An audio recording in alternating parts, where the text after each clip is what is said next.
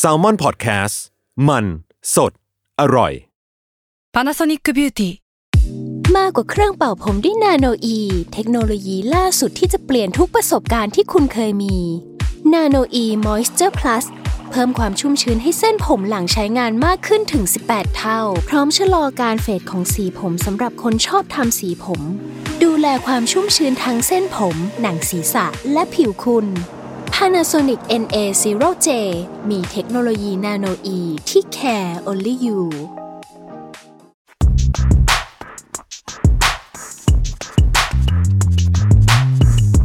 สนิกออนไซต์ รองเท้าผ้าใบเลเวอร์ สวัสดีครับ มาพบกับพวกเรานะครับ Sneaker On Site Podcast อีกครั้งหนึ่งนะครับ ผมจัสครับ ผมเอมครับ หลาย ๆ ครั้งที่เรามาอัดรายการกันเนี่ย พี่โจเคยบอกเราครั้งหนึ่งว่า อยากให้พูดถึงแบรนด์ให้มันหลากหลายหน่อยหนึ่ง เดี๋ยวเขาจะหาว่าเราแบบเป็น n นกี้พอดแคสต์อะไรอย่างเงี้ยนะครับ ก็เลยคือจริง ๆ แล้วเนี่ย มันก็อาจมันก็เป็นเรื่องแอบ มันก็ไม่ใช่เรื่องยากหรอกแต่ก็เป็นเรื่องที่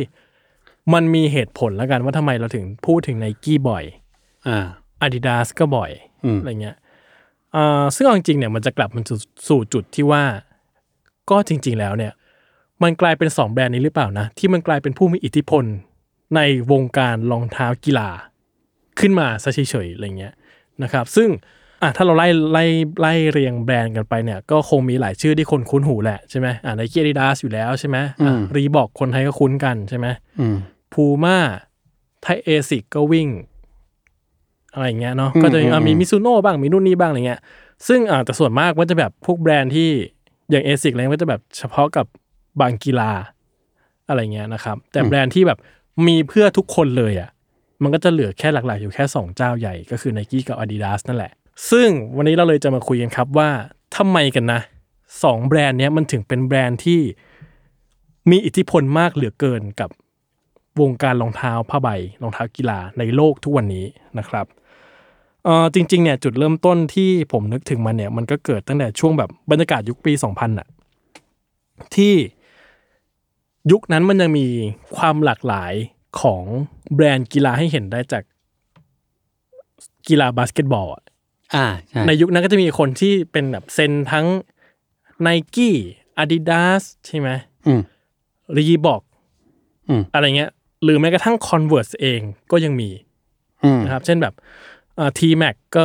อาดิดาส อ่า ใช่ไหม ใช่ใช่เหยาหมิง เหยาหมิงอะไรเงี้ยไนกี้ก็อ่ะอยู่แล้วนะก็จะมีอ่ะมีเลอบอลมีนุ่นมีนี่อะไรเงี้ยนะครับรีบอกก็มีใครมีไอเวอร์สัน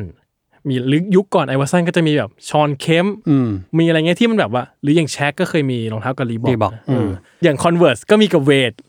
อะไรเงี้ยซึ่งรองเท้ารองเท้าบาสคอนเวิร์สเราหายไปนานมากๆแล้วที่เราไม่ได้เห็นอ่ะ อ่า แล้วเพิ่งกลับมาทีหลัง เอออ ม ซึ่งทำไมกันนะ อยู่ๆทุกวันนี้มันก็เหลือแบรนด์หลัก ๆ อยู่แค่สองแบรนด์นี้เอง อืม อาจจะมีแบรนด์ที่พยายามเติบโตขึ้นมาในอ่าในวงการกีฬาบาสเกตบอลก็ได้อย่าง Under Armour หรืออย่าง New Balance อืม Puma อะไรเงี้ย แต่เซกเมนต์ของมันก็เล็กมากๆอะ อืม เพราะว่าแบบ อืม นักกีฬาที่มีในมือที่ใช้งานรองเท้าเหล่านี้ในสนามมันก็ค่อนข้าง อัตราส่วนมันน้อยเมื่อเทียบกับ 2 แบรนด์ใหญ่ อืม อืมนั่นแหละครับ ก็เลยจะมาคุยกันว่าทำไมกันนะ มันถึงสองแบรนด์นี้อยู่ๆมันก็กลายเป็นคลองตลาดไปเลย แล้วแบรนด์อื่นๆเขาหายไปไหนกันหมด อืมอืมอืมอืมอืมอืม ครับ ครับ เอ่อ ส่วนตัวอย่างหนึ่งผมคิดว่าถ้าเริ่มช่วงยุค 2000 จริง คือผมว่าแต่ละยุคเนี่ย มันจะมีความแตกต่างของมันอยู่ ผมว่าสิ่งที่มันขีดเส้นจนมาถึงประมาณเนี้ยน่าจะเริ่มประมาณยุคแบบ 2000 นั่นแหละ เออ จริง ๆ แล้วถ้าพูดถึงยุค 2000 ต้นๆ เนี่ย สิ่งที่เป็นประวัติศาสตร์หนึ่งใหญ่ ๆ คือไนกี้ดัง อืม เออ คือสเก็ต อีกแล้วเหรอ อีกแล้วอีกแล้วอีกแล้ว แต่จริงๆแล้วอ่ะเออสิ่งที่เป็นกีฬาที่คนเข้าถึงได้มาก จริง ๆ ในระดับโลกเนี่ย ผมว่ามันคือบาสเกตบอล อืม เพราะว่าอย่างที่บอกว่าคน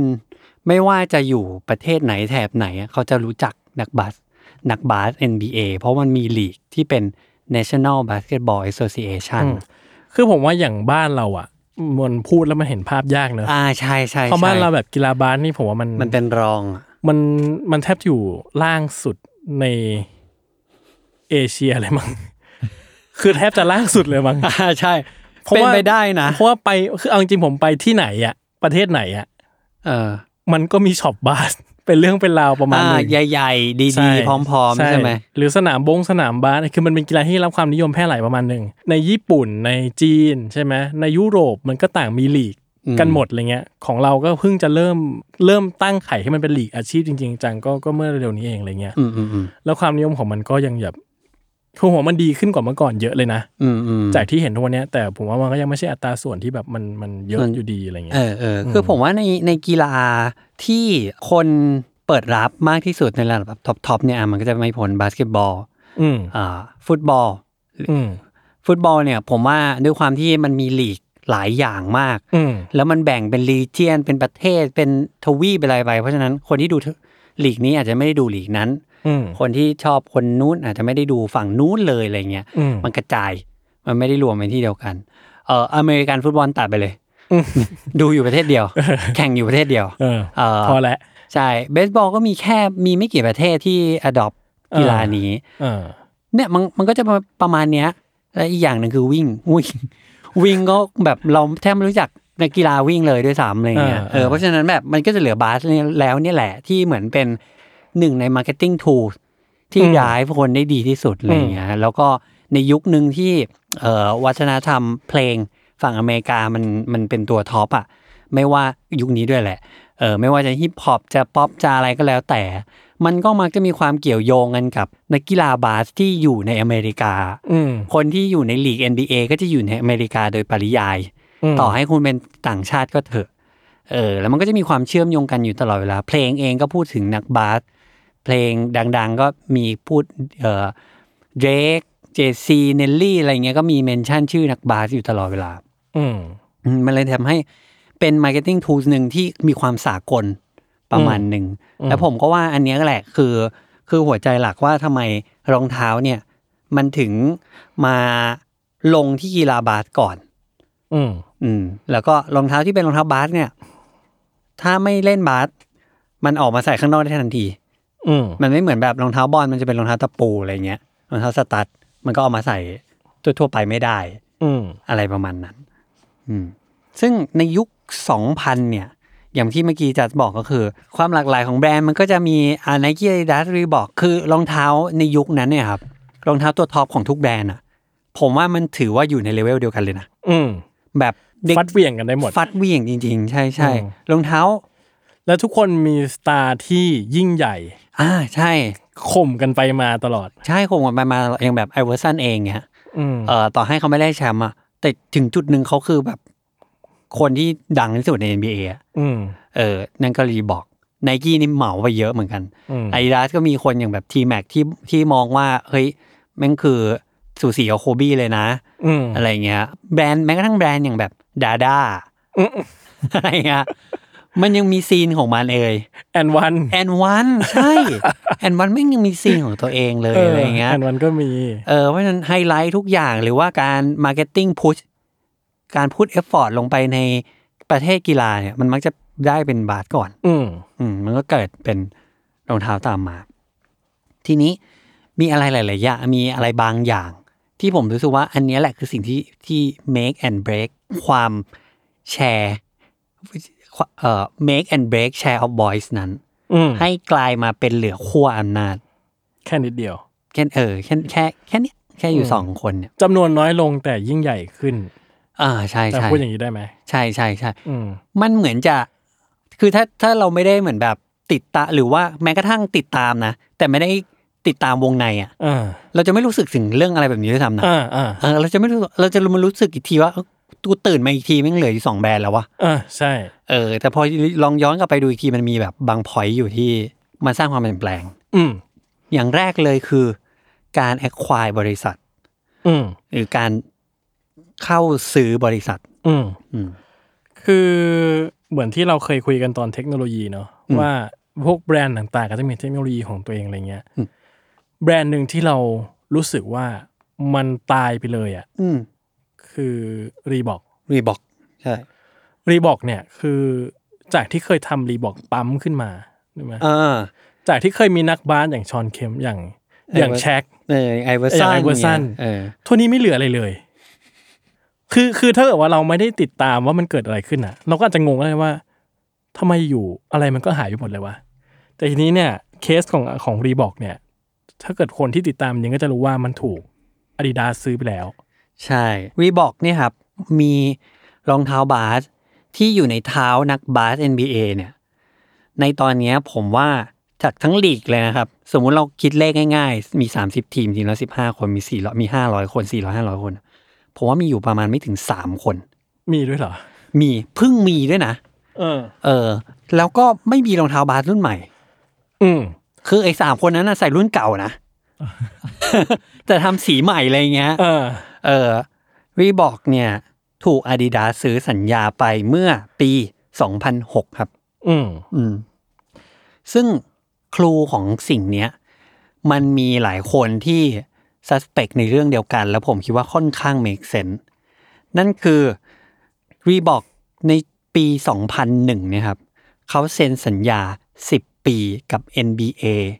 ให้เป็นผู้ผลิตเสื้อผ้า อืม ทุกอย่าง ชุดแข่ง ชุดแข่งออ ถ้าเราจำได้ยุคหนึ่งมันจะเป็น NBA มันจะมีโลโก้รีบอก ใช่เสื้อบาสอ่ะ ใช่เสื้อบาสหรือว่าเสื้อแบบเสื้อวอร์มเสื้ออะไรเงี้ย ใช่เป็นรีบอกทั้งหมดเลย แม้กระทั่งถุงเท้า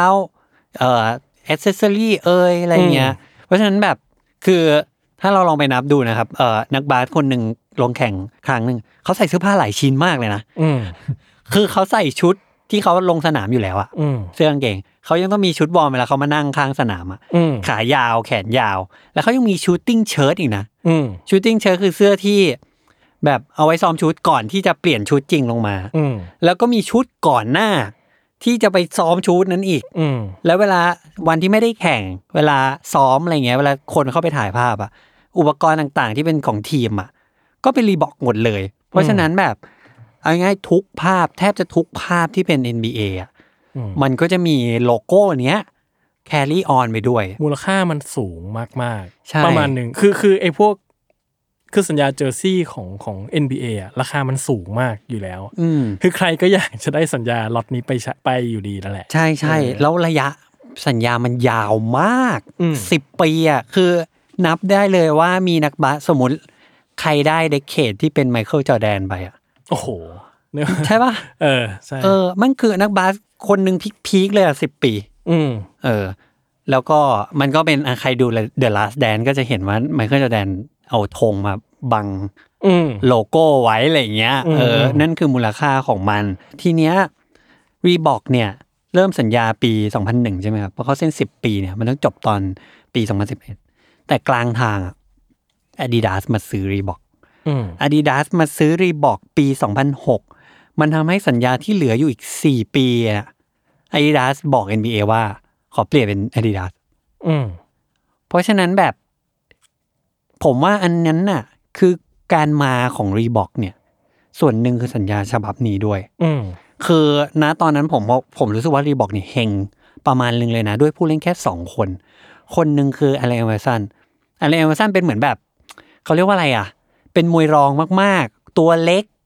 อืม แล้วก็มาจากแบบแบ็กกราวที่ไม่ได้ร่ำรวยไม่ได้เพียบพร้อมอะไร แต่มีพรสวรรค์อะไรเงี้ย แล้วเวลาลงไปเล่นแบบทุ่มสุดตัวเป็นขวัญใจคนทั้งโลกเลยจริง ๆอะแล้วจังหวะที่มาซัดกับไมเคิลจอร์แดนมันยิ่งทำให้คนแบบโหยเด็กนี้มันคืออนาคตของ NBA ว่ะเขาเซ็นไอเวอร์สันเนี่ย ทุกวันเนี้ยไอเวอร์สันเลิกเล่นจนไม่เท่าไหร่จนไปถึงไหนแล้วอะเกือบยี่สิบปีแล้วอะสัญญายังไม่หมดเลยนะครับ อืม เขายังอยู่กับรีบอกอยู่เลยอะ อืม เออ นั่นคือมูลค่าของไอเวอร์สัน อันนี้ก็เฮง คือยูไม่จำเป็นจะต้องเอาใครที่เป็นแชมป์ก็ได้ แต่แค่คนคนเนี้ยก็ขายรองเท้าขายเสื้อผ้าได้มหาศาลแล้ว เด็กทุกคนชอบมาก อีกคนหนึ่งที่เฮงมาก ๆ เลยคือเหยาหมิง อืม คือนะตอนยุคนั้นเนี่ยเป็นยุคที่ NBA พยายามที่จะตีเมืองจีน การมาของเหยาหมิงเนี่ยส่วนใหญ่ก็เป็นความตั้งใจของ NBA ด้วย ที่อยากจะให้คนจีนประเทศจีนเนี่ย endorse ลีกนี้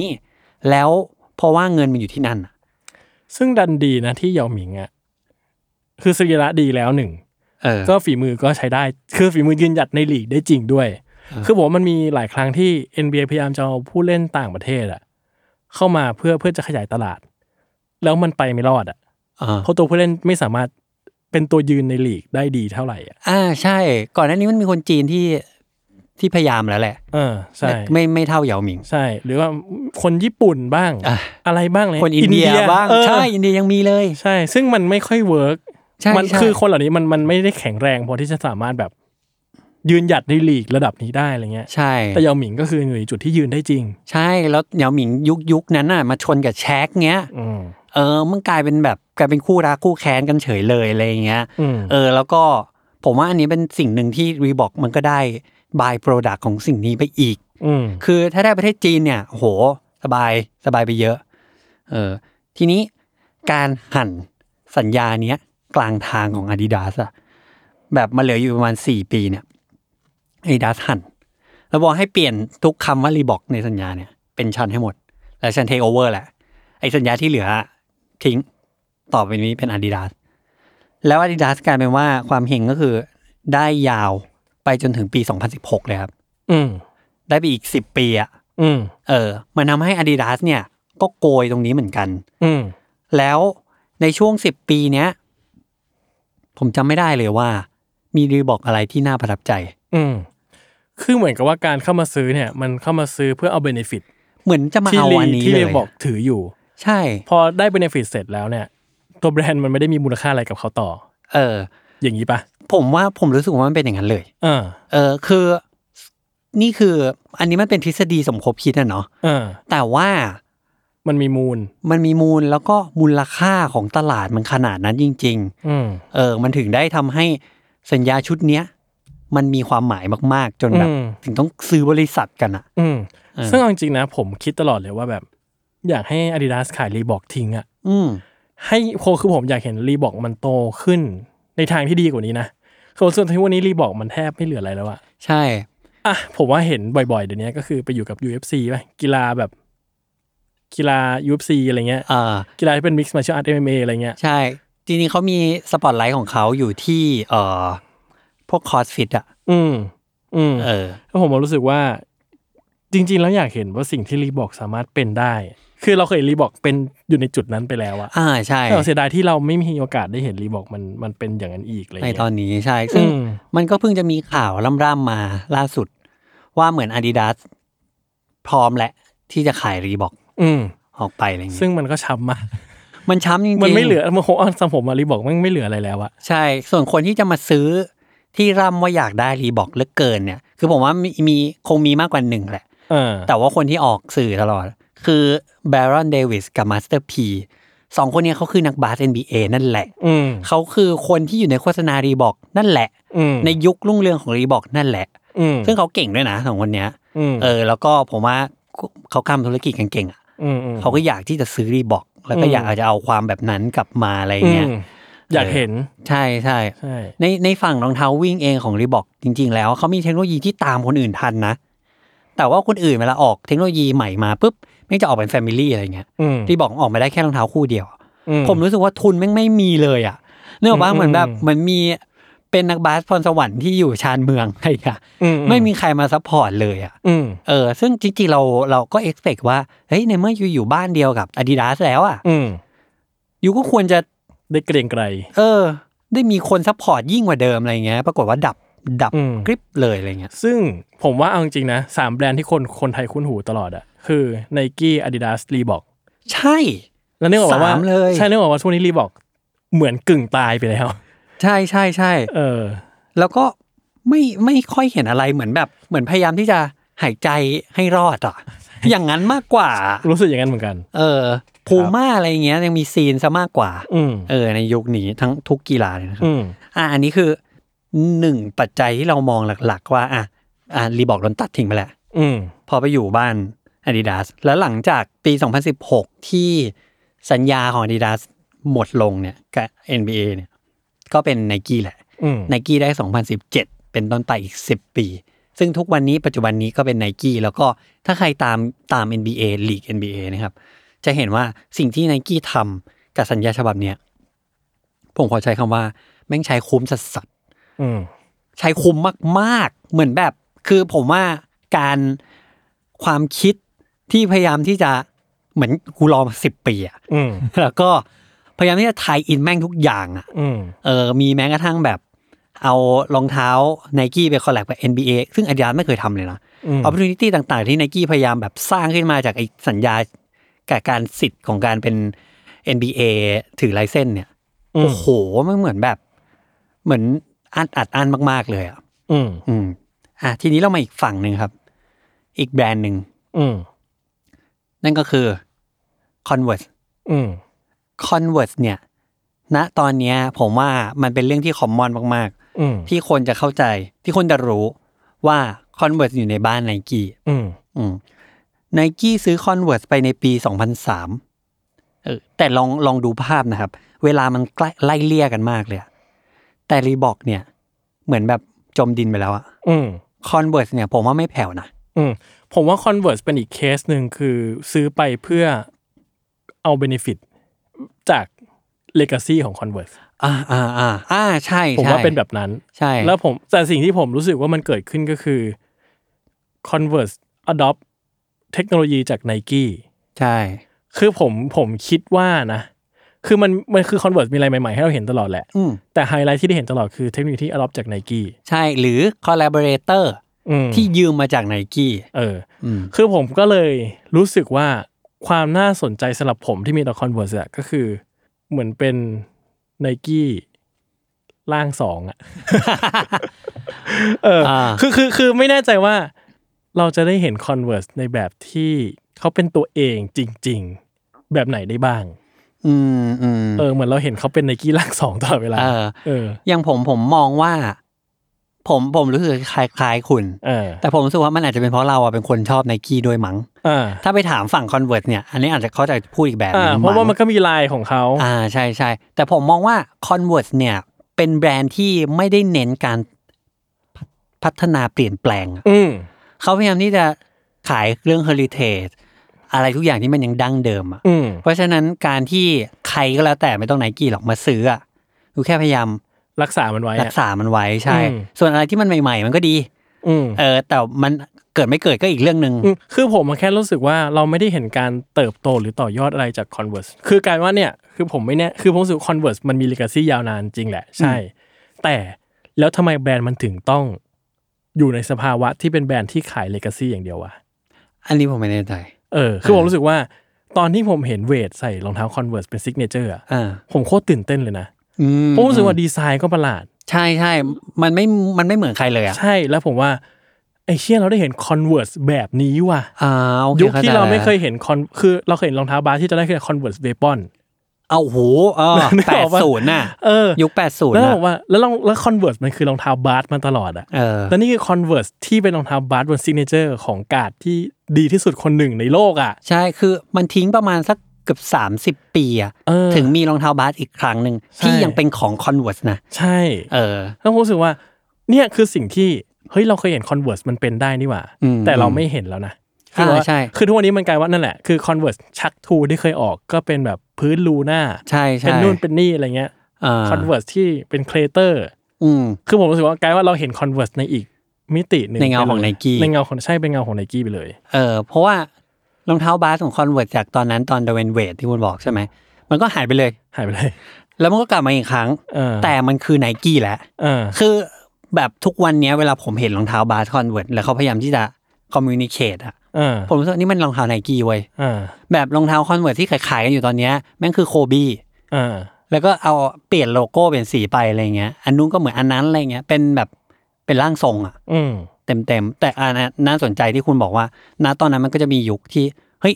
รองเท้าพอดีเวทออก เราเราคิดไม่ออกเลยว่า เฮ้ย มันมีท่านี้ด้วยเหรอวะ อืม คอนเวิร์ตแม่งทำแบบนี้ได้ด้วยเหรอวะอะไร อืม ซึ่งตอนนั้นเดวนเวทก็โคตรดัง แล้วรองเท้าแม่งก็ขายโคตรดี อืม อืม แต่ผมไม่แน่ใจไทำลายนะว่าคือ Converse ตอนนั้นเป็นของไนกี้หรือยัง แต่แค่รู้สึกว่า เอ๊ะ อยู่ๆดิเรกชันนึงของแบรนด์ก็หายไปทั้งๆที่มันน่าจะต่อยอดได้ อืมอืมอืมอืม ก็รู้สึกว่า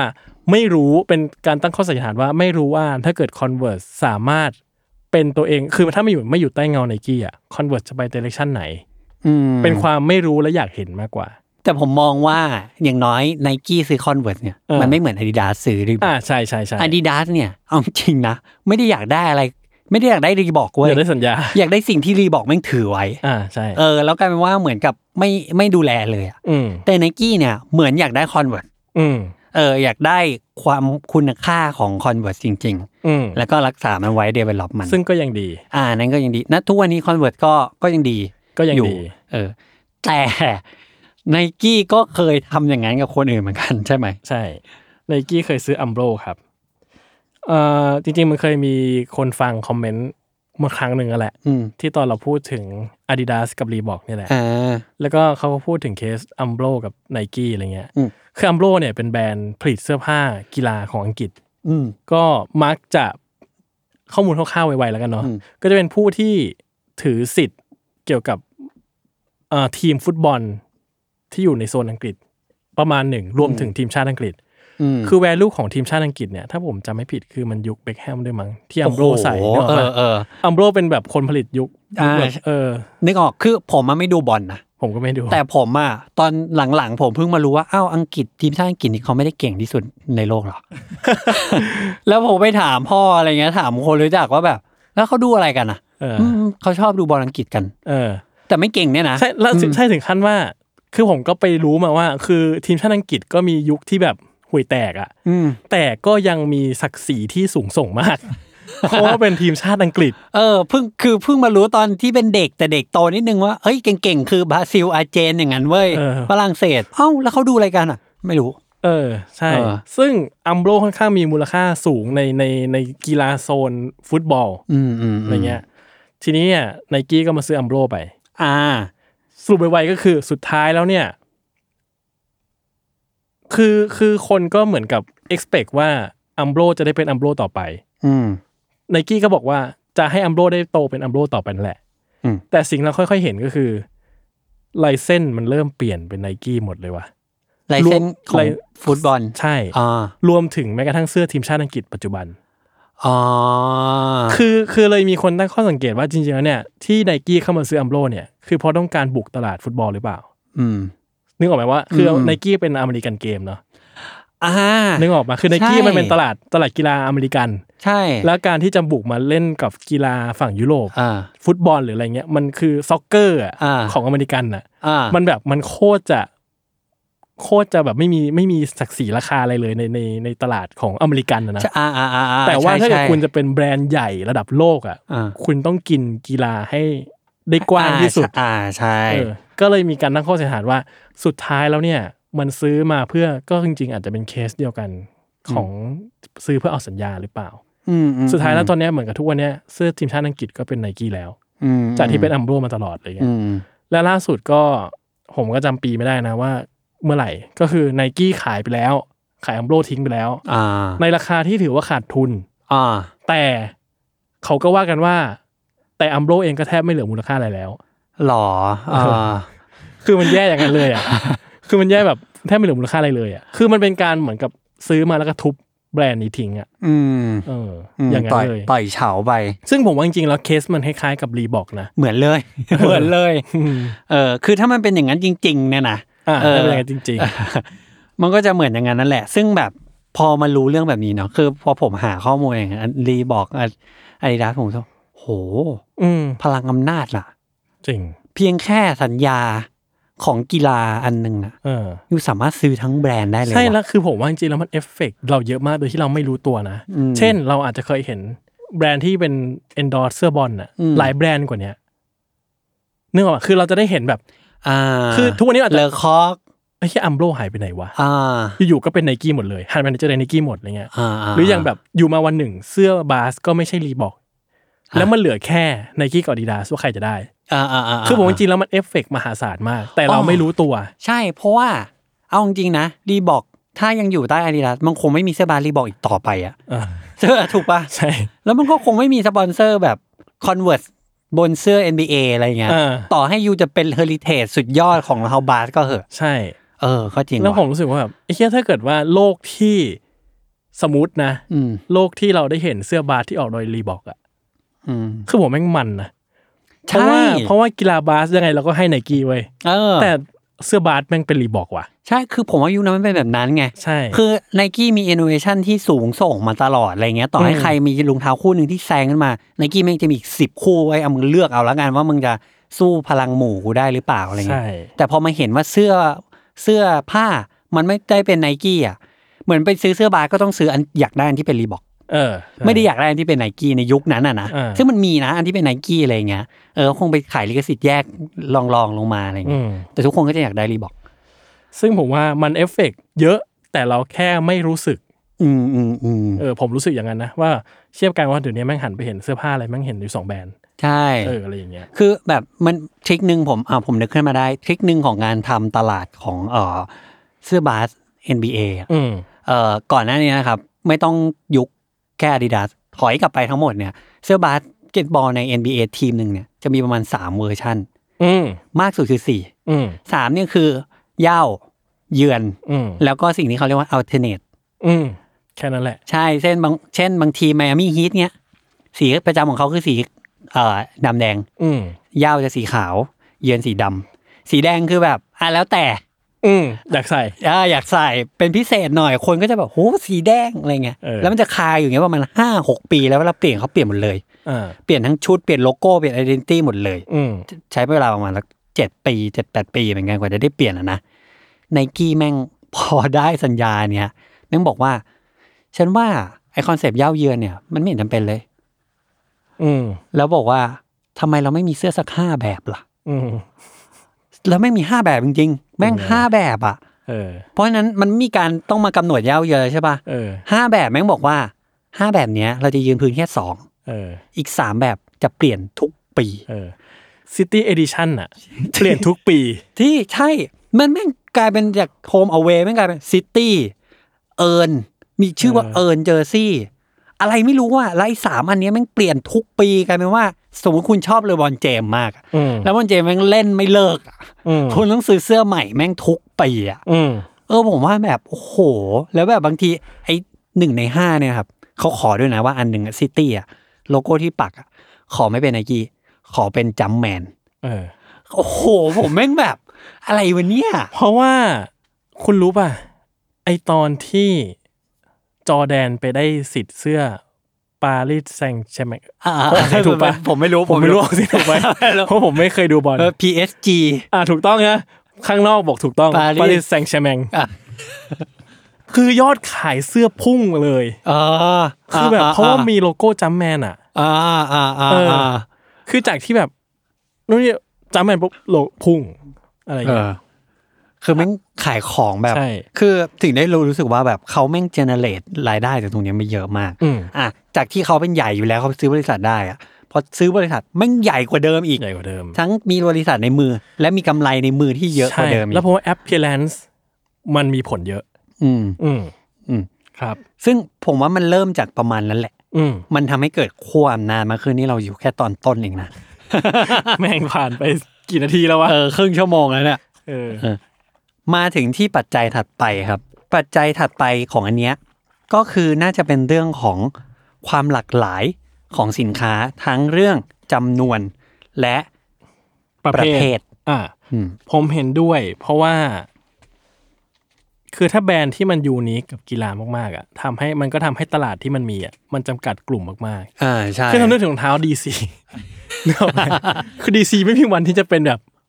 แบรนด์อันดับหนึ่งในหมวดกีฬาได้ เออในหมดกีฬาทั้งหมดอ่ะ เออ เออ ใช่ไม่แบบมันไม่มีทาง เออเออ หรืออย่างที่เราบอกอย่างรีบอกเนี่ยที่ทุกวันนี้มันก็ไปอยู่อ่ะไปอยู่คลอสฟิตไปอยู่กับ MMA อะไรเงี้ย เออ คือเซกเมนต์ของกีฬาเหล่านี้มันก็จำกัดมาก อืม น้อยมากเนี่ยเอซิกที่อยู่กับวิ่ง อืม คือผมว่าคือมันก็เป็นหนึ่งเป็นเลิศในของมันแหละ เออ ในทางเดียว ใช่แต่มันอยู่ทางเดียวไง ใช่ แต่มันไม่สามารถแบบหันไปทางไหนกีฬาไหนก็เจอสิ่งเนี้ย ใช่ อืม คือผมลองลิสต์กีฬาดูเอาง่าย ๆ เลยนะ เอาที่เหมือนแบบ ทุกคนจะพอนึก อุ นึก ป ออก กรณ์ ไวๆ กีฬาออกอ่ะ ไวๆเนาะ อ่ะวิ่ง บอลบาสกอล์ฟสเก็ต เทนนิส และเทรนนิ่ง เอาแค่เจ็ดอย่างนี้พอ อืม กีฬาเจ็ดอย่างเนี่ยต้องมีรองเท้าแน่นอน อืม เสื้อผ้าเสื้อผ้าอีก ซึ่งแบรนด์ไหนที่จะมีครอบคลุมทั้งหมดนี้ ใช่มันมีอยู่แค่สองแบรนด์นะครับ ใช่ มันมีอยู่แค่สองแบรนด์จริงๆอ่ะ ใช่ คือแม่งพอผมไล่อย่างเงี้ยแล้วผมอะเฮ้ยมันมีแค่สองแบรนด์จริงๆว่ะ จริง ที่ทำครบอ่ะ ใช่ และก็ค่อนข้างพูดเอฟฟอร์ตกับมันประมาณหนึ่ง ใช่คือต่อให้ไม่ต้องพุทธอ่ะ ก็ครบอะ แต่ครบอ่ะ ใช่ ซึ่งสมมติว่าคุณแม่งบีลีฟในแบรนด์กีฬา สมมติคุณไม่ได้เป็นนักกีฬาอะไรขนาดนั้นนะ อืม คุณมีคุณจะจำชื่อแบรนด์กีฬาได้อะคนไทยอ่ะไนกี้อาดิดาสรีบอก อืม สมมุติคุณชอบรีบอกมาก อืม เฮ้ย เราอยากเล่นสเก็ตว่ะ อืม รักรีบอก อืม ไปซื้อรองเท้าสเก็ตรีบอกดีกว่า อ่า หาที่ไหนอะ ไม่มี ไม่รู้มีหรือเปล่า ไม่เออไม่ได้ เออ ไม่ต้องสเก็ตแค่อยากเล่นบาสเฉยๆก็หาไม่ได้แล้ว ใช่แบบแล้วแบรนด์ที่พอจะจะใกล้เคียงกับความหลากหลายนะครับ คือคือเอาง่ายๆว่ามันมีพื้นที่ให้กับทุกคนอ่ะ ใช่ แม่งคือเข้าไปได้ทุกซอก ใช่ อะ คุณชอบอะไรมีให้ เออ ชอบอะไรมีให้ คือแบรนด์แบรนด์ที่ใกล้เคียงจริง ๆ เนี่ย ที่ผมนึกออกนะอันเดอร์อัมเมอร์อันเดอร์อัมเมอร์มีวิ่ง อ่า มีบอลมีบาส มีกอล์ฟไม่มีสเก็ตไม่มีเทนนิส อ่า มีเทรนนิ่งเห็นปะ อ่านี่ นี่คือใกล้สุดแล้วอะ ใกล้สุด ไม่นับเอซิกนะ อย่างที่คุณบอกเมื่อกี้เอซิกมีวิ่ง เออ บาสก็มีนะ มีแต่ว่าผมว่ามัน จะซื้อไหนอะ เออใช่ คือเหมือนกับมึงขายที่ญี่ปุ่นอย่างเดียวเปล่า ใช่ เออ บอลอาจจะมีก็ได้ ไม่รู้นะสเก็ตเทนเทนนิสเทนอืม ใช่ ลืมไปเลย ใช่ใช่ รองเท้าแบดอาจจะมีอะ ใช่ ซึ่งผมรู้สึกว่าจริงๆแล้ว Under Armour อะการที่มันเป็นแบรนด์ใหญ่ได้เหมือนกันนะเพราะว่า อืม การที่มันก็พยายามครอบคลุมเหมือนกันนะ อืม มันเลยมันเลยแบรนด์มันเลยค่อนข้างโตเร็ว โตไวแล้วก็ค่อนข้างขึ้นอันดับสูงประมาณหนึ่ง ใช่ แต่ว่า Under Armour เนี่ย ด้วยความที่ปัจจัยหนึ่งเดี๋ยวมันจะอยู่ในเรื่องหลัง อืม ๆ ว่าทำไมมีครบแล้ว ก็ยังไม่พอ ถึงยังไม่ยังไม่เท่ากับเขา เออยังไม่พออ ม ใช่ ซึ่งอะไรอย่างเงี้ยผมรู้สึกว่าก็ก็สำคัญเนาะหรือกระทั่งนักกีฬาที่เซ็นสัญญาไว้ อืม ในประเภทต่าง อืม ๆ ก็มีผล ใช่ คือ เอออ อย่างอย่างไนกี้อ่ะมวยยังเซ็นสัญญากับนักกีฬาเลยนึกออกปะคือมวยอ่ะ เออ เราต้องการ ต้องการคอนแทรคนักกีฬามวยไว้ในมือหรออะไรเงี้ย เออ แต่ว่าเขามี ใช่คือ อ่ะในทางกลับกัน คือถ้าบอกว่าอ่ะงั้นแบรนด์อื่น ไปเซ็นมวยไป เออ ถามก่อน มีสินค้ามวยเปล่า ใช่ และจะทำทำตลาดกับมัน ยังไง ยังไงและเท่าไหร่ ใช่ เออและเดเวล็อปสินค้าขนาดไหน ใช่ เออ พอไนกี้และอาดิดาสเนี่ย มีครบแล้วอ่ะเขาจะไปเสี่ยงขายก็ได้ ใช่ เออ ใช่ มันจบตรงนี้เลยเนาะ อ่ะจบ จบตรงนี้จบตรงนี้ จบตรงนี้เลย เออมันทำไมอ่ะ ใช่ เออทำไมอ่ะ อีกอันหนึงคือจำนวนสินค้าครับ คืออสมมติเราตัดเรื่องข้อได้เปรียบในแคตตากรีออกไป อ่า ลองนึกเอาง่ายๆเลยนะครับ คนฟังทุกคนขอรองเท้าวิ่ง รองเท้าวิ่งไนกี้ให้นึกห้ารุ่น เออ พอที่จะนึกได้ เอออ่ อ่าผมพูดเร็วๆเลยนะเวเบอร์ฟลาย เออ เอาคนละประเภทด้วยนะเวเบอร์ฟลายอีพิกรีแอคเอ่อเพกาซัส อ่า อินวินซิเบิลสตรีกดราก้อนฟลายโอ้โหอัลฟาฟลายได้อีกเยอะ อ่า ผมขอรองเท้าวิ่งของเอซิกห้ารุ่น อ่า เอาชื่อเฉยๆ ไม่เอาเลขนะ อ่า คนอาจจะได้แค่ อันนี้ฟังฟังตามนะครับคายาโนนิมบัสโนวาบลัสสี่ห้าจะยากแหละ เออ นี่ขนาดเขาเป็นรองเท้าวิ่ง บ โด น ยเน top top เจอร์นะ อ่า ชื่อที่ติดหูเนี่ย ยังยากเลยอ่ะ อืม แบรนด์อื่นนี่อีกเรื่องหนึ่งเลย อาดิดาสก็มี อาดิดาสก็อัลต a b บูสเพียวบูสบอสตัน Solar อาดิออสโซล่าโอ้โหเพียบแม่งเพียบ เออ แล้วคนแม่งจำได้ นี่คือแค่จำนวน อ่า คือถ้า ขอรอง เทียบ เท้าวิ่งพูม่าหน่อย มันเขาเพิ่งออกมานะ ผมศูนย์เลยอะ ได้ แต่ผมยังจำไม่ได้เลยเว้ย ผมศูนย์ ใช่ เออ อะไรอย่างนั้นนะคือ มีสำหรับทุกคนจริง ใช่ ๆ ทุกราคา ใช่ ทุกเลทราคา แล้ว ทุกรูปแบบการใช้งาน จริงแล้วนี่ขนาดแค่ในเซกเมนต์เดียว อ่า ที่ต้องบอกว่าเป็นเซกเมนต์ที่ใหญ่ในยุคนี้ด้วยนะ คือเซกเมนต์วิ่งอะ อืม จำนวนน่ะ แม่งยังโอเวอร์เวมคนอื่นแบบ โคตรๆอ่ะ อืม คือผมรู้สึกเอาแบบกะคร่าวๆได้เลยว่าไนกี้น่าจะมีมากกว่าคนอื่นเนี่ย สักไนกี้และอาดิดาสเนี่ยน่าประมาณสามถึงสี่เท่าเลยนะ อืม แค่ในแคตตากรีเดียวอ่ะ อืม เออ คิดว่าอย่างนั้นเหมือนกัน อืม เพราะว่านึกอันอื่นไม่เคยออก มันมหาศาลโคตร เลยจะบอกว่าทำไมถึงพูดถึงไนกี้บ่อย เพราะมันมีเยอะ ๆมัน จริงๆ เยอะ เออ มันเยอะจริงๆ แบบคนที่สะสมคนที่ชอบรองเท้าเนี่ยลองไปดูเขาอาจจะมีไนกี้อาดิดาสเยอะ เออ เพราะว่าไม่งออกเยอะแค่นั้นเลย ใช่ เออ ปริมาณมันเยอะกว่าชาวบ้าน ใช่เขาอาจจะออกแบบคนคนอื่นมีสิบในในกีอาดิดาสรวมกันมีร้อย เครื่องจริงผมว่า แค่ลาย Air Max ตั้งแต่หนึ่งจนถึงปัจจุบันอะ เขาเหอๆแม่งมากกว่ารองเท้าวิ่งของบางยี่ห้อทั้งหมดที่เคยมีมา ใช่ใช่ แค่ลาย Air Max ตั้งแต่ที่เคยออกมาอย่างเดียวนะ ใช่ เออ แม่งแบบมหาศาลโคตรๆอ่ะ อืม อืม ผมว่าหัวข้อเนี้ย มันรีเช็คกับตัวเองได้ง่าย อืม ๆ ว่าเมื่อคุณจะเล่นกีฬา แล้วคุณต้องการอุปกรณ์กีฬา อืม อันไหนสะดวกล่ะ แค่นั้นแหละ อืม ใช่ เออ อืม อยากเล่นบาสด้วยรองเท้าดีซีจังเลย มันก็จะหาทำเกิ นไป แล้วก็อีก อันนิดนึงคือเรื่องนักกีฬาในมือครับ เออ คือผมบอกได้เลยว่าไนกี้เนี่ยเขามีนโยบายเซ็นนักกีฬาแบบเหมา เออ คือหลายครั้งก็รู้สึกว่าทิ้งทิ้งๆขว้างๆเหมือนกันนะไม่ใช่ทิ้งขว้างเหมือนเซ็นเซ็นๆไปอะ อืม ดูเหมือนว่าทุกคนแม่งจะมีคอนแทคกับไนกี้ไปหมดซะหมดเลยว่ะ คือ คือบางทีอ่ะ เรา เราอาจจะไม่รู้นะ เราคิดว่าคนที่มีซิกเนเจอร์ของตัวเองอ่ะ คือคนที่ไนกี้เซ็นเท่านั้น อ่าสี่ห้าคนอะไรเงี้ย เออ แต่จริงๆแล้วเปล่า เพราะเขาก็จะเซ็นให้ใส่รองเท้าของไนกี้รุ่นถึงรุ่นธรรมดาอื่น ม ๆ อีกเยอะแยะมาก ก็คือใส่แต่ไนกี้ไนกี้ส่งเท้ามาให้ ก็ต้องใส่ไป อืม อะไรเงี้ย ซึ่งเยอะมาก ใช่ เยอะจริงๆ แล้วไม่ใช่แค่กีฬาบาสนะครับ ผมขอพูด ๆ ทุกกีฬาแหละครับ ทุกกีฬา อืม ผมขอยกตัวอย่างวิ่งแค่สองอย่าง อย่างหนึ่งคือเอ่อนักวิ่งเนี่ยเป็นนักวิ่งที่เหมือนแบบ เป็นนักกีฬาหนึ่งที่รันทดนิดหนึ่งนะสปอนเซอร์ ผมว่าสปอนเซอร์นักวิ่งเนี่ยไม่ได้ใหญ่เท่า กีฬาอื่นๆเลยนะ ไม่ใช่แค่บาสอะ อืม แล้วเพราะฉะนั้นแบบการที่ได้รองเท้าคู่หนึ่งเนี่ย มันก็มีค่าสำหรับเขาประมาณหนึ่งแล้วแหละ อืม อันหนึ่งนะครับที่ที่เห็นเลยว่านี่คือพลัง นี่คือวิธีการเหมานักกีฬาจริง ๆ เมื่อปี 2019 หรือ 20เนี่ยจำไม่ได้ มันมีการคัดตัวของนักกีฬาวิ่งฝั่งอเมริกา อืม เขาใช้วิธีคัดตัวโดยที่เอาอีเอาอีลิททุกคนในในประเทศอะมาวิ่งที่งานงานเดียว ไม่มีคนอื่นนะ แล้วก็อันนี้มันก็เป็นอีเวนต์ใหญ่คนก็อยากจะดูว่าใครจะได้เข้าทีมชาติ คนที่ชนะในลำดับต่างๆอาจจะได้เข้าทีมชาติ ซึ่งคนที่เข้ามาเข้าร่วมเนี่ย ผมจำไม่ได้กี่คนน่าจะหลักแบบหลักสิบคนนะสมมติ 30 40 50 คน หรืออาจจะร้อยนิดหนึ่งอะทุกคนมารวมตัวกัน จากหลายแบรนด์หลายสำนัก ไนกี้แม่งขนรองเท้าคู่ใหม่อัลฟาฟลายไปไว้ตรงนั้นนะจำนวนพอดีกับคนที่มาวันนั้น และไซส์พอดีด้วยไนกี้บอกว่าทุกคนเอาไปเลยฟรี ไม่ว่ายูจะเซ็นกับใคร ไม่ว่าใครจะให้เงินหรือให้แค่โปรดักต์แต่ทุกคนได้รองเท้าตัวท็อปที่ยังไม่ออกในตลาด แล้วที่ทุกคนแม่งคอลหากันว่าไอีรองเท้าคู่เนี้ยแม่งโกงแม่งได้เปรียบเอาเปรียบนักกีฬาคนอื่น กูไม่เอาเปรียบแล้ว มึงเอาไปเลย คนละคู่ อืม อยากทำอะไรก็ทำ อืม เออแล้วทุกคนรับนะ อืม หลายคนรับแบบบางคนก็ไม่ได้อยู่กับค่าย บางคนไม่มีค่ายเลยด้วยซ้ำเขาก็เอาอยู่แล้วอะไรเงี้ย แล้วอืม รองเท้าตัวพีคขนาดเนี้ย แล้วบางคนแม่งก็เอามาขายอีเบอะไรเงี้ย อืม เออนั่นคือวิธีหลักการการเหมานักกีฬาจริง ๆ อ่ะ อืม เออของไนกี้ อืม ซึ่งมันผมว่ามันเกิดขึ้นทุกกีฬาเลย อืม ใช่ จริง ใครที่รุ่งรุ่งๆหน่อยก็โดนเซ็นหมด ใช่ อืม อืม แต่เซ็นในคอนแทคแบบไหนก็ว่ากันไป อ่าอีกเรื่องหนึ่ง แต่สุดท้ายแล้วต้องเป็นของเขาอะ ใช่ อืม แม้กระทั่งอย่างแบบตัวอย่างแบบนักบาสดาวรุ่งคนใหม่ชื่อไซออนวิลเลียมสันเนี่ย อืม ที่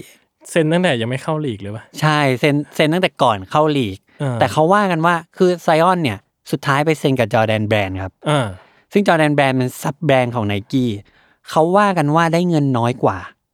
เซ็นกับที่อื่นด้วยนะแม้กระทั่ง อืม ได้เงินน้อยกว่าเซ็นกับไนกี้เองด้วยนะ อืม แต่เขาเลือกที่จะมาจอร์แดนแบรนด์ อืม เนื่องมาแบบอิทธิพลของ ของแบรนด์ ของแบรนด์อ่ะ คนไม่งเลือกไม่เลือกเงินอะ เออ ไม่เลือกอันนี้แทนอะไรอย่างเงี้ย เออ ผมว่ามันก็มีความแบบสุ่มๆนิดนึงอะเนาะ อืม เออ แต่จริงๆอย่าง Adidas อะผมว่าก็ก็คล้ายๆกันนะ เซ็นกับสตาร์บ่อยเหมือนกัน ใช่ เออ คือไอดัสก็พยายามที่จะคอมพีตตรงนี้แหละ ผมว่า ใช่ คนอื่นสู้ไม่ได้แล้วแหละ ใช่ คนอื่นอาจจะได้แค่แต่แต่รองรับได้ทั้งประมันสี่ มันไม่ ห้า เหลือ คนอะไร แบรน เงี้ ด์ ย อะไรแล้วไง ใช่ คือคือท้ายแล้วแบรนด์ที่พยายามจะเจาะตลาดบาสเกตบอลนะ อย่างอย่าง New Balance ใช่ เอออย่าง Puma อะไรเงี้ย อ่า คือผมว่าคอนแทคคนที่จะเหลือมาถึงอะ มันน้อยมาก ใช่ใช่ เออแล้วถ้าเกิดว่าคนบางคนที่อย่างเคยเราเคยคุยเรื่องตอนจีนอะถ้าอย่างบางคนถ้าเซ็นกับจีนได้ซิงเนเจอร์ อืม เซ็นกับจีนดิ อ่าใช่ใช่ใช่ ผมว่าผมว่ามันมันมีความท้าทาย อืม กันประมาณหนึงเหมือนกันในตลาดบาสเกตบอลอะไรเงี้ย อืม อืม อืมอ่ะในหัวข้อถัดไปครับ นอกจากผู้มีอิทธิพลแล้วเนี่ย นอกจากแบบการใช้อินฟลูเอนเซอร์ใช้นักกีฬาต่างๆ เนี่ย มาถึงตัวโปรดักต์เอง ผมว่าจริงๆเนี่ยเป็นคีย์อิเลเมนต์อันหนึ่ง อืม ที่ทำให้สิ่งที่เราว่ามันทั้งหมดอะ มันสักเซส อืม เออ คือเหมือนที่เราว่ามาทั้งหมดมันเป็นเหมือนแบบตัวเชื้อเชิญอะ อ่าใช่ เป็นกลไกหนึ่ง เป็น เออ เฟืองเฟืองหนึ่ง เออ อันนี้คือตัวโปรดักต์เองอะว่ามันฉายแสงได้จริงหรือเปล่า ใช่ใช่ อืม อย่างหนึ่งคือ innovation อืม ถ้าเราสังเกตนะครับ หรือลองไปย้อนไล่ดูก็ได้ แต่ละแบรนด์เนี่ยมี innovation เนี่ย ต้องเรียกว่าหยิบมือ อืม คือทุกคนจะมีพระเอกของตัวเอง ใช่ อืม อย่าง ASIC ก็มีเจล เจล อะไรอ่ะ หมดแล้วอะ แต่ว่าเจลเขามันก็ยอดเยี่ยม อ่ะยอดเยี่ยม แต่ว่า ทุกวั จะ นนี้ แต่ว่าจะมันหัวาเจลมันเหมือนแอร์ว่ามันจะ อ่า develop แง่มุมยังไงให้มันไปได้อีก ให้มัน ไปได้อีก ใหม่เสมอ ใช่ใช่ เอ ใช่ อเออแต่ว่า แต่ไนกี้ไม่ได้มีแค่เดียวอย่างเดียว ใช่ไนกี้และอาดิดาส เออ ไม่งมีใหม่ทุกปี ใช่ คือแบบการที่จะคิดนวัตกรรม ใหม่ ใหม่ขึ้นมาทุกปีเนี่ย เรื่องยากมาก มันเป็นเรื่องที่เออปวดกระบาลมากเลยนะ โอ้โหมันต้องใช้เงินในการทุ่มทุน เออ ในการ develop เยอะมาก ใช่ใช้เงินใช้เวลาใช้แรงงานอะไรเงี้ย ใช่ ซึ่งเราผมว่าเอาแค่ลายวิ่งของไนกี้ก็ได้ เราเคยเห็นอะไรแล้วบ้างอะฟรีลูน่ารีแอค เออ ซูมแอร์ เออ แอร์ธรรมดาแอร์แม็ก เออ มีอะไรอีกอะ ซูมเอ็กเดี๋ยวนี้ เออซูมเอ็ก คาร์บอน คาร์บอน มีอะไรอีก เยอะแยะไปหมด เยอะแยะไปหมด เออ ใช่ไหม จริง แล้วทุกอย่างอ่ะ เป็นแบบเป็นสิ่งที่ควรโอเคอะ ใช่คื เป็ อน สิ่งที่คนรู้สึกว่านี่คือเบนฟิตที่ฉันได้อะ ถูกพรูฟแล้วว่ามันมีเบนฟิตในสิ่งที่มันพูดออกมาจริง ใช่มัน ๆ เค แล้ว ย มันได้ประโยชน์ในการใช้งานมาจริง ใช่ เพราะว่าเทคโนโลยีบางอันที่เราเคยพูดไปแล้วตอนก่อนหน้านี้ ยีหรือเยี่ยมอ่ะ ๆเออ รีบอกซิกเทค สมมติผมว่ารองเท้าวิ่งมีรีบอกมีซิกเทคนะ เออ แล้ว มัน ใช่คนมันจะแบบฉันไม่ได้อยากได้อันนี้ แล้ว อะไรเงี้ย ใช่ไหมซึ่งถ้าเราลองนับกันง่ายๆเนี่ยครับ ว่าแค่ 5 ปีย้อนหลังอะ อืม ของไนกี้และดิดาสเทคโนโลยีอะมันออกมาเยอะมากเลยอะ ใช่ ถ้าเทียบกับแบรนด์อื่นอะที่มันอาจจะแทบยืนกับพระเอกของตัวเองมาตลอดอย่างเดียวอะ ใช่ เออ แบบ Adidas เองเนี่ยแค่บูสต์ตัวเดียวอ่ะ เออ โอ้โห ก็กินสแปนไปจนแบบ ใช่ ทุกวันนี้คนก็ยังถามหาบูสอยู่อ่ะ ใช่ คือมันก็บูสต์มันก็ถูกดีไซน์ออกมาในในหลาย ๆ ฟอร์มอะเนอะ ใช่ใช่ คือ แน่ มั แหละการใช้งานด้วย ใช่ มันก็สุดยอดมาก ๆ เลยเนี่ย อืม ซึ่งกับผมว่าแบรนด์อื่นมันแบบ เทคโนโลยีที่เรานึกถึงจากแบรนด์อื่นมีอะไรบ้าง อืม ใครบ้างอะไรเงี้ย อืม โห นึกไงอะ ใช่ นิวบาลานรองเท้าวิ่งเทคโนโลยีคืออะไร คือผมว่ามันมีคนที่รู้เนกอะวะ มันมีเออ แต่ว่ามันหยิบมือมากๆอะ ใช่แบบ คือพอให้ผมพูดว่าเอามันมีเทคโนโลยีใหม่ ๆ ของนิวาลานที่ดีมากๆเลยนะ อ่ะ แต่ถามว่าดีจนสปอตไลท์มันสว่างว่าบเท่ากับไนกี้หรืออาดิดาหรือเปล่า มันก็ยังไม่มีตัวไหนที่ อืม ที่มาสู้กันขนาดนั้นอะไรเงี้ย อืม อืม อย่างอาดิดาเองอ่ะบูสนอกจากบูสเขามีพาเล่ อ่า ซึ่งพาเล่มันเป็นเทคโนโลยีที่แบบ เทคโนโลยีแห่งคนคนดีอะ อืม รักสิ่งแวดล้อมช่วยสิ่งแวดล้อมแต่มันช่วยจริง ๆ นะ อ่า เออฟิวเจอร์คราฟเงี้ย อ่า 4D เงี้ย อ่า โอ้โห แค่สี่อย่างเนี้ย แม่งคือคนละแองเกิลเลยนะ อืม บูสคือเรื่องแบบเรื่องความสบายเรื่องคูชชั่นนิ่งใช่ป่ะ อืม พาเล่คือเรื่องสิ่งแวดล้อม 4D คือเรื่องของอนาคตอะไรเงี้ยฟิวเจอ อื ร์ ม คราฟด้วย อืม แค่แองเกิลสามอันเขาเอาแบรนด์อื่นเนี้ยให้ครบอย่างละหนึ่งอะก็ไม่ครบแล้วนะ อืม เออ แล้วก็อันที่ผมรู้สึกว่ามันเป็นเทคโนโลยีที่ underrated นิดหนึ่งสำหรับทั้งสองแบรนด์ของ Nike และ Adidas เนี่ย คือหนึ่งคือการ customization อืม Nike เนี่ยจะมี Nike by you อืม แต่ก่อนเรียกว่า Nike ID อืม Adidas เคยมี My Adidas อืม แล้วก็เคยมีรองเท้าอย่างแบบ Speed Factory อะไรเงี้ย อืม ที่ที่เน้นเรื่องการ customization อันเนี้ยเป็นการลงทุนเพื่ออนาคตจริง ๆ ที่เอาจริงไม่มีแบรนด์อื่นทำเลยนะ อืม นิวบาลานซ์เนี่ยเคยมีคัสตอมไมซ์นะ แต่ อ่ะใช่ ใช่แต่พอช่วงโควิดแล้วปิดไป ตอนนี้ยังไม่เปิดเลย เออคือผมถึงได้รู้สึกว่าการลงทุนอันเนี้ยมันไม่มันไม่ถูกถูกๆอ่ะมันไม่ใช่ อืม มันไม่ อืม ง่ายที่จะ carry on อะอีกอันหนึงเลยที่ผมรู้สึกว่าอันเนี้ยมันจะทำให้ทั้งสองแบรนด์เนี้ยคนอื่นไม่สู้เท่าไหร่อ่ะ ยิ่งถูกทิ้งห่างเท่านั้น นั่นคือการมี ecosystem เป็นของตัวเอง อืม Nike และ Adidas มี fitness app เป็นของตัวเอง อืม อืม อืม มึงคิดดูว่า n i กี้แม่งมีไอแอป เนี่ย n i กี้ plus เนี่ย อืม Adidas แม่งมี My Adidas Training อะไรทั้งอย่างเนี่ยมีมาเป็นสิบปีแล้วอะ อืม ข้อมูลที่อยู่ในนั้นอะแม่งขนาดไหนแล้วอะ อืม แล้ววันหนึ่งเอาง่ายๆแค่เขาเหมือน notify คนที่อยู่ในแอปว่า มีรองเท้ารุ่นใหม่สำหรับคุณ อืม แค่นี้มันก็แบบ โอ้โห ใครมันจะไปสู้อ่ะ อืมแล้วพอถ้าเราซื้อรองเท้าเราสามารถคีย์ข้อมูลรองเท้าเราเข้าไปได้ ใช่ สุดยอดเหรอ ใช่ คีย์กลับไปคนที่ได้ก็คือแบรนด์แบรนด์ไม่จะรู้ว่าไอ้แอนนี้แม่งขายดีเว้ย เออ อ่าทำอีก แล้วก็ต่างๆ นานาที่เป็น Data อืม เออ นี่คืออนาคตมันยิ่งทิ้งห่างคนอื่น เข้าไปอีกอะไรเงี้ย อืม ถ้าเอาง่ายๆ มันก็จะมีแบบอ่าอันเดอร์อาร์เมอร์เองเขามีแอปแอปของเขาเอง แต่อันเดอร์อาร์เมอร์เป็นแบรนด์ที่แบบเกิดทีหลังอะ อืม ความหนามันไม่เท่าหรอก อ่าใช่ เออ ต้องใช้เวลาในการ เก็บ Data มาสู้อะ ใช่ใช่ เออภูมิามีเหรอรีบอกมีเหรอ เออ เออ ก็เป็น เป็นอันนั้นเป็นอันหนึ่ง แล้วก็อีกอันหนึ่งนอกจาก innovation เอง ก็คือ story โห อันเนี้ยพูดเลย เออ ไม่มีใครสู้ไนกี้ แล้ว ในโลกเนี้ย ของ ใช่ แบรนด์กีฬาไม่มีใครสู้ไนกี้อีกแล้ว ใช่ หรือแม้กระทั่งไม่ต้องแบรนด์กีฬาก็ได้ แบรนด์ทั้งโลก เนี่ย สู้ไนกี้ก็ยากครับ ผมว่าแบรนด์ที่สู้ได้คือแอปเปิลเลย ใช่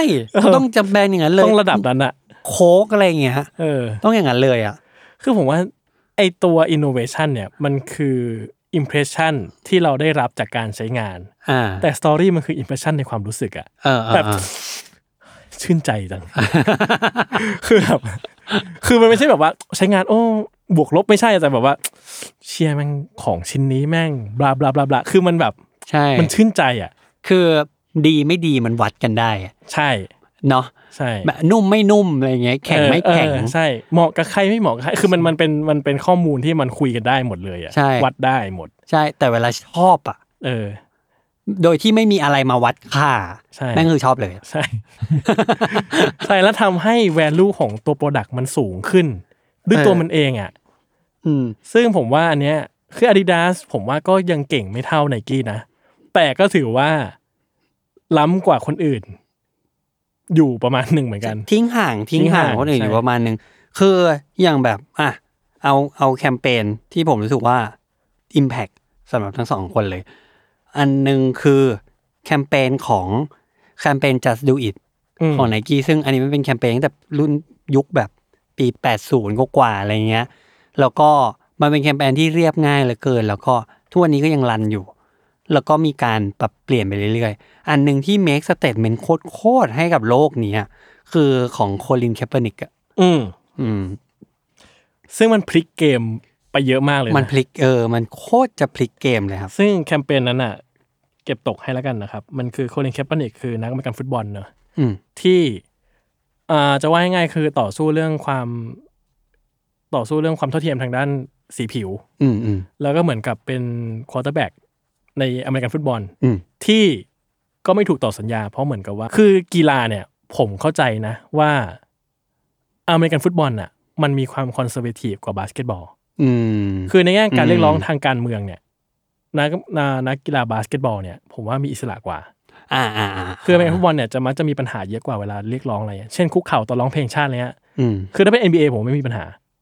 อ่า ไม่จะไม่จะไม่เจอปัญหาอะไร แต่เป็นเป็นอเมริกันฟุตบอลเนี่ยโดน อืม จะมีปัญหาบ่อยมากอะไร จะ เงี้ มี ย ความเข้มงวด ใช่ ในระดับหนึ่ง ใช่แล้วก็เขาก็เป็นคนหนึ่งที่เรียกร้องเป็นหัวหอกประมาณหนึงอ่ะแล้วก็ อืม ถูกไม่มีทีมไหนต่อสัญญา อืม ก็คือโดนลอยแพไปเลย กลายว่าหมดอาชีพจากการเป็นนักการฟุตบอลอาชีพไปเลย อืม ก็สิ่งที่ไนกี้ทำก็คือจับมาเซ็นสัญญาแล้วก็ออกแคมเปญเออ คืออันนี้แม่งคือความแบบ คิดอีกขั้นหนึ่งไปอะ ใช่คือยูเซนสัญญากับนักกีฬาที่ ที่ ไม่ ไม่ได้ ได้ เป็นนั เล่ ก น กีฬาแล้วอ่ะ เออ เออ แต่แม่งโอ้โห แม่งพอปล่อยแคมเปญนี้มา คือมันเป็นช่วงครบรอบของ แล้วจริงๆหน้าตาของแอดอะไม่มีอะไรเลย ไม่มีอะไรเลย ใช่ มีแค่หน้าคนเนี้ย ใช่ เออ แล้วก็แท็กไลน์ว่า believe in something even if it means sacrificing everything นี่นำเสียงปกติแล้วนะ เออ คือเป็นไงานบอกว่ามิคนเรามันต้องมีอะไรสักอย่างที่เราจะเชื่อมันนะ เออ ต่อให้เราต้องเสียทุกอย่างแม่งไปหมดนะ ซึ่งมันอิมแพกสัตว์ เออ แม่งแบบไอ้เหี้ยกูก็มีนะเว้ยแบบ เออ เวลากูเถียงกับทุกๆคนที่แม่งไม่เห็นด้วยอะอะไรแบบของกู คือมันเป็น ค ส ดียวอะ ปิริตนักสู้เลยอ่ะ เออ สิ่งที่เกิดขึ้นอ่ะ คือหุ้นไนกี้ก็ตกนะ ใช่ในวันแรกที่อันนี้ ใช่ ออกมา ตกแบบตกที่สุดในรอบทั้งหมดเลยนะครับ ที่ อืม ในที่ไนกี้เคยที่มีหุ้นไนกี้มา แต่เหมือนยอดขายก็พุ่งขึ้นมา วันถัดไป เออ แม่งพุ่งมากที่สุดอย่างที่ไม่เคยพุ่งมาก่อน เออ 7.2%อันนี้ผมแอบแตะตัวเลขไว้ เออ ซึ่งมันเกิดกระแสแบบ โหมันคือมันคือประวัติศาสตร์หน้าหนึ่งของโลกได้ครับ อืม เพราะว่าพอโคลินแคปเปอร์นิกออกมาเนี่ย สิ่งที่เกิดกระแสสวนกลับ ก็คือลูกค้าที่ส่วนใหญ่นะเขาว่ากันว่านะ เป็นลูกค้าอเมริกันนี่แหละ อืม ที่เอาง่ายๆเป็นทรัมป์สปอร์เตอร์ อืม เป็นพวก อ่า เป็นพวก อ่า เข้าใจ เออ เขาโหเขาเอาถุงเท้ามาเผา เอาเสื้อมาเผาอะไรเงี้ย เออ แล้วก็โอ้ยไม่ฉันไม่เอาแบรนด์นี้ต่อไปอะไรเงี้ย อืม มันแบบไม่รักชาติ ตอนนั้นทุกคนก็รู้สึกว่าแบบ เฮ้ยแม่งมึงคุ้มเหรอวะไนกี้ทำอย่างนี้อะไรเงี้ย อืม พอวันรุ่งขึ้นถัดไป หุ้นแม่งตีกลับขึ้นมา เออ กลายเป็นว่า หุ้นที่ตกเนี่ยเขาว่ากันว่าไนกี้เหมือนล้างบางอะ เออ ล้างบางลูกค้า เออ ฉันจะพูดเลยว่าฉันเป็นคนแบบนี้ ใช่ คือผมอ่ะ วันที่บอกว่าหุ้นตกผมรู้สึกว่าตกกระช่างแม่ง ยังไงก็คุ้ม เพราะว่าผมคิดต่อว่ายังไงในกี้ก็คุ้ม อืม เพราะนี่คือสเตทเมนที่ยิ่งใหญ่มากมากๆ เออ คือถ้าคือเราไม่พูดว่าเราเชื่ออะไรเลยนะ แต่ว่าพอเห็นสิ่งที่เกิดขึ้นอ่ะ นี่คือสเตทเมนที่ใหญ่มาก ในมูฟที่ผมว่ามันกล้ามาก ใช่ แล้วมันคืออย่างนั้นมันคือการล้างลูกค้าจริงๆอ่ะ ใช่ แบบบางคนเขาว่ากันว่ามันคือการเหมือนแบบ แบรนด์เนี่ยจะทำอะไรก็ได้ จะเปลี่ยนภาพลักษณ์ตัวเองยังไงก็ได้ แต่ลูกค้าเนี่ย แบรนด์เปลี่ยนไม่ได้ อืม เพราะใครจะซื้อเขาบังคับไม่ได้เขาไม่มีคงไม่มีใครไล่ลูกค้าออกจากร้านนะ อืม ไนกี้แม่งทำ อืม ไอ้บอกมึงออกไปให้หมด แล้วใครที่ไม่รู้ว่ากูเป็นแบบเนี้ย ยังไม่รู้อ่ะ มึงรู้ซะ อืม แล้วคนที่เข้ามาในร้านเนี่ยแม่งเยอะกว่าเดิม เยอะกว่าคนที่ออกไปซะอีกอะไร อื เงี้ย ม เออซึ่งหลายคนเขาบอกว่าแคมเปญเนี้ยแคมเปญแบบเนี้ยไนกี้เขาไม่ได้แพลนมาจาก 30 ปีที่ผ่านมา เขาแพลนเพื่อ 30 ปีในอนาคต อืม อืม ซึ่งคือถ้าพูดถึงกันง่ายๆ ผมว่าสตอรี่หรือเรื่องเล่าเนี่ย คือนอกจากตัวโปรดักต์เองมาได้ benefit แล้วเนี่ย ผมว่าในทางหนึ่งมันคือการสร้างแบรนดิ้งด้วย ใช่มันคือ ว่าว่า อืม แบรนด์เหล่าเนี้ยมันโปรดักที่มีมันคืออะไร ความยิ่งใหญ่ของมันคืออะไร แล้วแบรนด์เนี้ยทำไมถึงเป็นผู้ที่ทำสิ่งนี้ขึ้นมา ผมว่าในยุคแรกเนี่ยสิ่งเหล่านี้ไม่สำคัญหรอกในยุคแรกนะคือแม่งดูที่เทคโนโลยีอะใส่แล้ววิ่งดีครับ ใส่แล้วสามารถ performance ได้ดีครับ ไม่เจ็บเท้าครับนู่นนี่ครับนะผมว่าในโลกสักแบบ 20-30 ปีก่อนอะแม่งอาจจะอยู่ในจุดที่ คนเราแม่งไม่ได้แคร์เรื่องเรื่องเล่าอะคือแคร์ว่ารองเท้าทำอะไรได้ อืม แต่ถึงจุดหนึ่งที่รองเท้ามันกลายเป็นอ c เซอรี่ทางด้าน culture มากขึ้น อืมอืม อยู่กับชีวิตคนเรามากขึ้น รองเท้ามันเป็นมากกว่ารองเท้าแล้วอะ ใช่ มันกลายเป็นสิ่งที่ที่อยู่กับชีวิตเราอะและแม้แต่เทคโนโลยีอะมันไม่เพียงพอที่จะทำให้เราหันไปมองมัน ถ้าเกิดว่ามันไม่สามารถเล่าเรื่องที่ ที่กระแทกใจเราได้มากพอ อืมอืมอืมในขณะเดียวกันใครที่เหมือนแบบทำอะไรโดยไม่ตั้งใจ อืม แต่ดันไปจี้ผิดจุดอะที่ อืม เป็นเรื่องความรู้สึกอะ อืม เรื่องความคิดอะ อืม มันก็จะมีหลายกรณีที่เราแบบแบนร้านอาหาร อืมอืม อย่าไปกินร้านนี้ต่อไปนี้อะไรเงี้ย อืม มันไปทำอย่างนั้นกับคนนั้นไว้อะไรเงี้ย อืม เออมันก็เอฟเฟกต์คนในยุคนี้ อืม เหมือนกัน ซึ่งแต่ก่อนมันคงไม่มีอะไร อืม ขนาดนี้อะไรเงี้ อื ย ม อืม ซึ่งผมว่าแบบถ้าเกิดว่าเป็นพวกสายอ่ะถ้าเกิดพูดแฟร์ๆนะ นักกีฬาแบบสาย performance น่ะนักจะวิ่งอย่างเดียวอะไรเงี้ย คือไม่ได้แบบไม่ได้อินอะไรกับรองเท้ามาก ผมว่าปัจจัยพวกเนี้ยอาจจะไม่มีผลกับเขาหรอก อ่าอ่า คือแบบว่านักวิ่งก็อ้อมผมเลือกเอซิกครับนู่นนี่นี่อะไรเงี้ย อืม แต่ผมว่าจริงๆสุดท้ายแล้วอ่ะ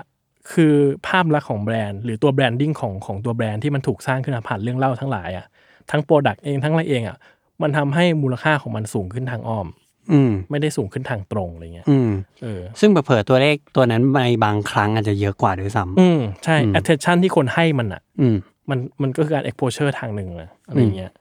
คิดว่านี่เป็นสิ่งสำคัญอย่างหนึ่งเหมือนกันที่ทำให้ความยิ่งใหญ่ของไนกี้มันพุ่งพรวดขึ้นมาขนาดเนี้ย อืมอืม เพราะแม่งเชี่ยอยู่แม่งบางอย่างแม่งเห็นแล้วเฉยๆพอเล่าปั๊บโอ้โห อ่ะ แม่งอยากได้เลยอ่ะ ใช่ยังแบบถ้าเราดูในอินสตาแกรมไนกี้นะ เราจะไม่เห็นแทบไม่เห็นรูปโปรดักต์เลย อืม เราจะเห็นแต่รูปคน เออ แล้วแอดแต่ละตัวไปเสิร์ชเนี่ยแมันเหมือนแบบเหมือนโฆษณานักกีฬาอย่างเดียว จริงคือผมว่าการที่เมื่อกี้เราพูดเรื่องที่เลือกเซ็นกับไนกี้ผมว่า ภาพลักษณ์ของแอดลีดไนกี้อะแม่งเท่ที่สุด ผมว่าแม่งแค่นี้เลยอ่ะ ใช่ใช่ใช่เหมือนแบบคือผมรู้สึกว่านักกีฬามันไม่ได้สำคัญตรงที่การแพ้หรือชนะอย่างเดียว อืม มันขึ้นอยู่กับแบบเส้นทางการต่อสู้ของเขาอะไรเงี้ย แอตติจูดอะไรใดคือมันแบบ เออ คือคุณเป็น attitude แบบนักกีฬาไนกี้อ่ะ อืมม คือแม่งเท่สัสสัส อืม ๆคือแบบอาจจะเท่กว่าชาวบ้านเขา อะซึ่งมันเกิดจากการนี่แหละสตอรี่ที่แบรนด์มันเล่า อืม การที่แบรนด์มันเป็นอะไรเงี้ย อืมอย่างกลับไปไออีกฝั่ง Adidas หนึ่งคือฝั่งเนี้ยเรื่องคอมมิวนิเคชันเนี่ยผมผมมองส่วนตัวนะครับ อันนี้ไม่ได้มีข้อมูลสปอร์ตนะผมมองส่วนตัวว่าแบรนด์ที่มีธรรมชาติเป็นเป็นคนฝั่งเยอรมันเนี่ยเขาจะ PR เขาจะคอมมิวนิเคชพูดพรีเซนต์อะไรเนี่ย ไม่เสียงดังไม่ฉุดฉาดได้เท่าฝั่งอเมริกาหรอก เออเพราะฉะนั้นอันเนี้ยผมว่ามันเป็นข้อเสียเปรียบนิดนึงของ Adidas แต่ในโปรดักชั้นเชิงและความลึกเนี่ย ผมว่ามันสู้มันสู้กันได้ อืม ในเชิงเทคโนโลยีอินโนเวชันอะไรเงี้ย อืม อย่าง Adidas เคยมีแคมเปญการเปิดตัว Ultra Boost นี่แหละ ซึ่งเขาเรียกมันว่าเป็น the greatest running shoe ever made อืม ซึ่งผมรู้สึกว่าแบบ โอ้โห หน้าหมันไส้โคตรๆครั้งแรกที่ได้ยินอะไรเงี้ยครั้งแรกที่ได้เห็นแอดอะไรเงี้ยแล้วก็หลาย ๆ คนก็นักวิ่งเนี่ยจะรู้ดีว่ารองเท้าที่ดีที่สุดเนี่ยไม่มี อืม คู่เดียวตอบโจทย์ทั้งหมดไม่มี เพราะว่าความหลากหลายมันเยอะ มันต้องมีความแตกต่างอะเพื่อที่จะมาจอบตอบโจทย์ที่ไม่เหมือนกันจะกลายเป็นว่าไอ้แคมเปญเนี้ยแหละ คือเป็นพาร์ทหนึ่งที่ทำให้อัลตาบูกลายเป็นแบบ ยึดครองช่วงระยะเวลาประมาณสักสามปีอะของตลาดได้โดยที่ตัวเองเป็นแค่จริง ๆ ต้องเป็นรองเท้าแค่รองเท้าทั่วๆไปอะ อืม ที่วางขายเฉยๆ หมวดก็มีสีใหม่ มีเรื่อยๆ ไม่ได้ลิมิเต็ดอะไร กลายเป็นว่า โอ้โห มันเกิดแบบความโกลาหลของการตามหายรองเท้าคู่เนี้ย อืม แล้วรองเท้า ทุกคนอยากลอง ทุกคนอยากลอง ทุกคนอยาก ทุก ได้ คนอยากสัมผัสดีว่า เออ รองเท้าที่ดีที่สุดในโลกแม่งเป็นไง อืม แล้วมันดันดีจริงๆ มันดีจริงๆ เพราะเราโอ้โหไอ้เนี้ยเออเออเกรเทสก็ได้วะ อืม อะไรเงี้ยหลายคนที่ยอมเชื่อเนี่ยอาจจะแบบเหมือนไม่ได้ไม่ได้อินกับรองเท้าวิ่งมากขนาดนั้น แต่ว่ารองเท้าวิ่งรองเท้าอะไรกูไม่รู้กูจะใส่อันเนี่ย อืมคือผมว่าอ่ะปัญหาในของ Adidas คือ ไม่ใช่ว่าของเขาไม่มีคุณ i t y นะ อืม แต่เขาไม่พูดคือเขาพูดกับเราไม่ไม่ไม่ค่อยบิวเรา เออเขาไม่ค่อยบิวใช่ใช่ เออคือผมรู้สึกว่าบางครั้งบางอย่างของ Adidas อะถ้าบิวหน่อยอะไอ้เชี่ยแม่ง ตื่นเต้นสัตว์อะไรเงี้ย ใช่ใช่ คือถ้าเกิดว่าทุกอย่างแม่งถูกบิวระดับพาเล่ได้อะ อ่า โอ้โหไตายห่า ใช่ อย่างพาเล่ผมว่ามาพอสตอรี่เลยนะ ใช่ คือหน้าตามันไม่ได้ เฉยๆเลย แปลกๆอะไรตรงไหนเลย ธรรมดามาก สีก็สีก็ธรรมดา ใช่ แต่พอโอ้โห พาเล่โอเชียน เออ โอ้โห ปีเท่าไหร่นะ 2024 จะไม่มีเวอร์จินพลาสติก โอ้โห สุดยอดนะ เออ คือ แล้วผมแบบแม่งคือคือไม่ต้องหวือหวาก็ได้นะ แต่แค่ว่าแม่งพูดกับเราในสิ่งที่แบบว่าไอ้เชี่ยแม่งตื่นน่าตื่นเต้นมากๆอ่ะ ใช่ เออ ซึ่งอย่างแบบดีไซน์ของรองเท้าอย่างบิยองเซ่เองอะ ของ Adidas เนี่ยผมเชื่อว่าดีไซเนอร์ที่ได้รับมอบหมายให้ทำรองเท้าบียองเซ่แม่งก็ทำกันบ้านหนักมากที่สุดอันหนึงเหมือนกันน่ะ อืม แต่เราไม่เคยได้ยินการเล่าเรื่องดีไซน์ของมันน่ะ อืม เออ เราแค่บอก เราแค่อาจจะอย่างอย่างมากสุดเราจะเราอาจจะแค่รู้ว่าอันนี้มันเป็นธีมนี้ อืม แต่ผมว่าแต่ละเส้นแต่ละดีเทลในแต่ละคู่อ่ะเขาคิดมาหมดนั่นแหละ อืม เออ ผมว่าถ้าเกิดว่าฟีโนเมนอนแบบ NMD เกิดกับไนกี้อ่ะผมว่าไนกี้แม่งทำให้สิ่งนี้ขึ้นหิ่งได้เลยอ่ะขึ้นหิ่งแบบที่อยู่ตลอดไปได้อะ ใช่ เออ เผลอๆเขาอาจจะแบบเลิกขาย แล้วแม่งทำเป็นแคมเปญแบบ ใช่ เนื้อวะเออ ใช่เพราะว่านี่มันแบบชั้นเชิงเรื่องการเล่าเรื่องแม่งต่างกันจริง ใช่ใช่ใช่ใช่ อืม เรื่องเรื่องเล่าเนี่ยอย่างแบบตอนตอนจบของเกมออฟทรอนที่ ที่เขา ๆ คุณดูเปล่า ดูดูดู คือเป็นคนดูเกมโชนอยู่แล้ว ดูดูมันจะมี อ๋ออั อันหนึ่งที่คือผมไม่ได้ดูหนังอะไรเยอะขนาดนั้นนะแต่ว่า เออ มันมีอันหนึ่งที่ตอนสุดท้ายที่จะเลือกกษัตริย์อะไรเงี้ยแล้วเขาบอก เออ ว่า คนน่ะไม่ได้จำคนหรอก ถ้าเราเลือกที่คนน่ะ เราเลือกผิด ให้เราเลือกที่เนื้อเรื่อง ให้เราเลือกที่เรื่องเล่า เออ แล้วผมเออว่ะมันมันคือแบบหลาย ๆ อย่างที่เราตัดสินใจอะ เออ ด้วยสตอรี่อะ เออ เออ ซึ่งผมก็เลยจะบอกว่าเพราะสตอรี่ของซีซั่นจบเกม of โทนเนี่ย อืม ทำให้คนไม่จำมันอีกเลย เออแต่ว่า มัน แต่อ่าเกมออฟโทนนี่อีกเรื่องหนึ่ง อันนี้มันแค่โค้ดเดียว เข้าใจ ซึ่ง เออ โค้ดนี้ก็ถูกต้อง อ่า ซีซีรีส์นี้เลยเป็นอย่างนี้ ไง นึกออกป่ะเพราะว่าจากที่มันเคยเป็นซีรีส์ที่ยิ่งใหญ่มากอะ อ่าอ่าอ่า ทุกนี้ถามว่าไม่มีใครแข่งแล้วอะ อ่าจริงไหม คืออยู่ๆ จ ก็ ริง ตายไปจากใจเราอะ ใช่ใช่ จากที่เราแบบเมื่อไหร่จะมาวะซีซั่นใหม่อะ อ่า อ่าจริงจริงจริง เหมือจนริง หรือเหมือน Star Wars เช่นกัน อ่าสตาร์วอลผมไม่ได้ตามเลย เป็นแบบ โอ้ นั้น โห ฮะ อย่างนั้น เลย สิคือมันควรจะแบบ ไอ้เชี่ย แต่มันจบแบบไอ้สัตว์เอ้ยยัดแม่ จบเหมือนแบบแค่ให้มันจบไปปะแค่ ไม่ สะสางธุระ คือคือผมว่า เป็นพอดแคสต์เรื่องไหน เออ ขึ้นมาทุกคราว แถมแถมแถม ผมว่าปัญหาของ Star Wars คือ มันควบคุมเดเรคชันไม่ดี คือสามภาคเนี่ย มันเหมือนตั้งใจว่าจะให้พุ่มกับสามคนมาทำ อืม แล้วเหมือนกับมันไม่คุมเดเรคชันว่าจะเล่ายังไงจะทำยังไงอะร ไปกัน เงี้ย คนละทาง ใช่ซึ่ง แล้วมันหนักแน่นไม่พอ ม คือภาคภาคเจ็ดเนี่ย เอบามท อืม ำแล้วคนชมใช่ไหม อืม แต่ว่าในแง่หนึ่งก็จะรู้สึกว่ามันดีเบตได้ว่า จริง ๆ แล้วเนี่ย คนชมจริงแหละ เพราะกลิ่นมันสตาร์วอจ๋ามาก อ่ามั มันไม่ใหม่เลย ไม่ใหม่ อืม ภาคแปดเนี่ย ใหม่มาก นี่ผมชอบมากนะ อืม แต่ว่าโดนด่ายับไปเลยอะ อืม แบบแฟนแฟนๆเกลียดมาก รับไม่ได้ย่าง เออ งี้ย แต่ผมว่าชอบมากผมรู้สึกว่าผมมันโคตรท้าทายเลยอะคือถ้าอยากเห็น Star Wars ใหม่อยากเห็นความท้าทายแบบนี้แหละ อืม เดี๋ยวนี้ส่วนตัวไง อืม แฟนด่าเยอะมาก อืม จนสุดท้ายแล้วภาคเก้ามันมีปัญหาตรงนี้เอาไอ้บามกลับมาทำแล้วผมเข้าใจว่ามันพยายามเอาใจแฟนคลับมาก จนแม่งเละเทะหมดเลย คือมันถึงขั้นแบบ นึกออก ไปเอาตัวร้ายที่ตายแล้วกลับมา อ่าาา คืออะไรคือผมว่านี่มันไม่ make sense ตั้งแต่แรกแล้วอะ อ่า คือมึงจะอ้างอะไรก็ไม่ make sense แล้ว อะ คือแบบนี่มันคือ legacy ใหม่เปล่า อ่า คืออะไรเงี้ยมันแบบ สุดท้ายแล้ว Star Wars ก็ตายจากใจเราไป เพราะเรื่องเล่าของมัน มึงเป็น Star Wars เหรอ กูลืมมึง แล้ว เออเออเออ เพราะมึงเล่าเรื่องนี้ไง อ่าอ่า เออ อ่าหัวข้อสุดท้ายที่เรารู้สึกว่าเป็นปัจจัยที่ทำให้เป็นสองขั้วอำนาจเนี่ย นั่นคือการพัฒนาตัวเองไปพร้อมกับโลกใบนี้ อือหือ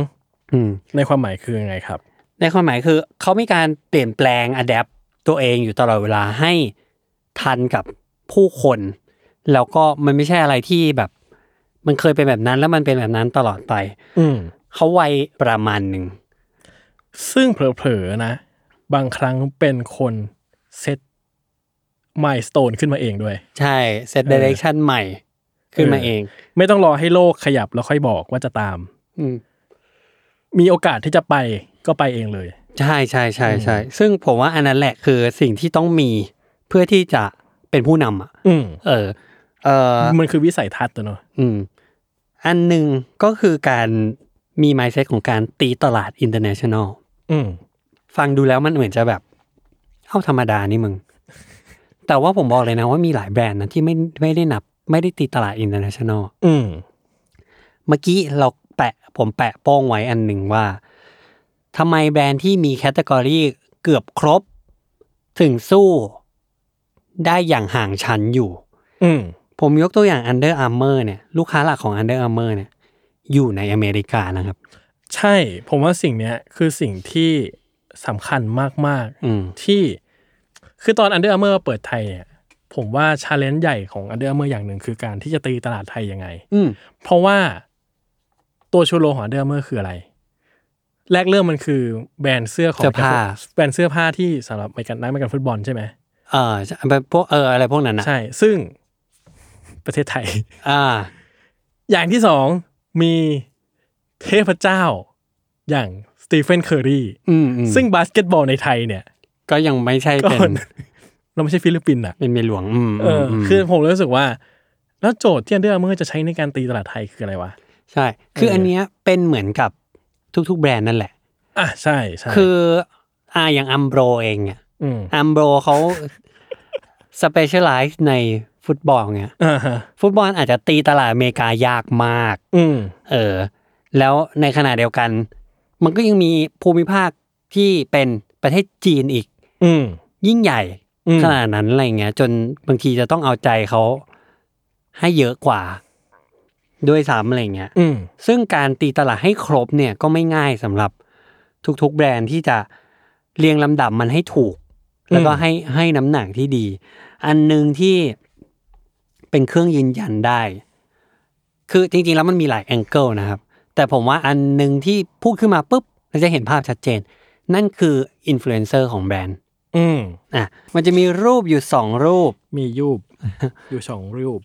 ของ Adidas และ n i กี้เพื่อให้เห็นว่า โอ้นี่คือบุคคลของแบรนด์ไว้ย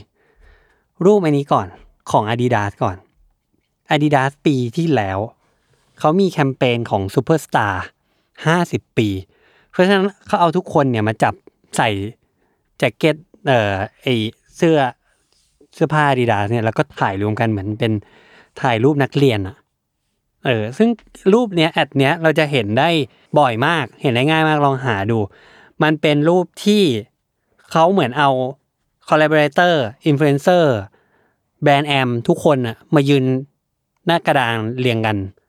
ซึ่งมันเห็นได้ถึงความแบบ โอ้โห มันมีดาวเยอะขนาดนี้เลยเหรอวะ อืม มีแบล็ k พิง k มีฟาเรล มีจอห์นฮิล มีนินจา อืม ไม่มีคันเย่ อืม เอออาจจะเป็นเพราะว่านั้นมันคืออีกเทพเจ้าหนึ่ง อืม แต่มีคนอย่างแบบนิโกะ อืม อยู่ในเนี้ยมันทำให้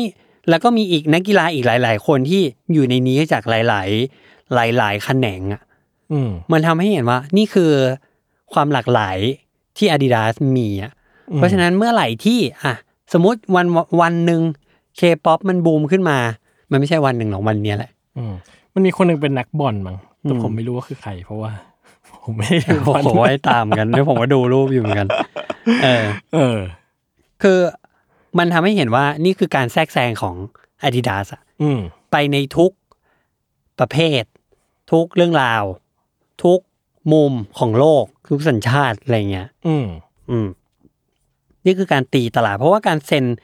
Blackpink เองเนี่ย อืม ผมว่ามันคือการแบบตี จะพูดว่าเอเชียนได้ไหมอะ คือเอาเอาสำหรับผมถ้าเกิดจะพูดง่ายๆมันคือ แบรนด์กีฬาเนี่ย มันไม่ได้มองตัวเองเป็นแค่แบรนด์กีฬาอีกต่อไป อืม มันมองตัวเองเป็นอะไรที่แคชชวลมากขึ้นแล้วอยู่กับไลฟ์สไตล์คนมากขึ้น อืมอืม คือแบล็คพิงไม่ใช่นักกีฬา เออ ใช่ เออ Blackpink เป็นอาร์ติส ใช่แล้ว อืม ไม่ใช่แบบ ไม่ใช่อาร์ติสของฝั่งอเมริกันด้วย อืม คือผมว่ามันแบบมันมองตัวเองไปไกลขึ้นมาก ๆ เลยอะซึ่งเอาจริง ๆ นะ อเมริกาเออเอาแค่เอ่อยุโรปก็ได้อ่ะคือมันแบรนด์มันเป็นเยอรมันนะ อืม เยอรมันกับเคป๊อปเนี่ย อืมอ่ะ มันไกลกันมาก นะนึกออกปะ อ่าใช่ มั ใช่ น ใช่ ไกลกันมากเลย ใช่ แล้วแต่ว่ามันมองเห็นว่าสิ่งนี้มันเป็นสิ่งที่สิ่งใหม่ที่มันจะสามารถขับเคลื่อนแบรนด์ไปได้อะ อ่าอ่า ผมว่ามันมีความแบบมันไม่ได้มองตัวเองเป็นแค่แบรนด์กีฬาอีกแล้ว มันมองตัวเองเป็นแบรนด์ที่มันไปไกลกว่านั้นอะ อืม เป็นไลฟ์สไตล์มากกว่านั้นอะไรเงี้ย อืมอืม จนาฮิลอย่างเงี้ย จานอายุ แม่งเป็นผู้กำกับหรืออะไร เป็นศิลปินเป็นอะไรแล้วไม่รู้ตอน แบบ เนี้ย อะไรวะ เออ เราจะต้องการรองเท้าของจนาฮิล จาน ไป อา ทำ ยุ ไม ใช่ใช่ แต่มันก็ซัมติงอ่ะมันก็ซัมติงของเขาในการที่เขาจะเลือกมาอะไรเงี้ยเนาะ ใช่ เอออ อ่ะอีกรูปหนึ่งคือรูปของไนกี้ครับ มันเป็นถ้าถ้าอยากเห็นรูปนี้ต้องเสิร์ชว่า n i กี้2020 Forum แล้วก็เสิร์ชว่าจีดากอนเวอร์จิลก็ได้ อืม เราก็จะเห็นรูปนี้ที่มันเป็นงานใหญ่อะเนาะ อ่า ในรอบในรอบเดคเคดอะแล้วก็เขาเหมือนเขาให้ทุกคนมางาน สั่งให้ทุกคนมางานเนี่ย อืม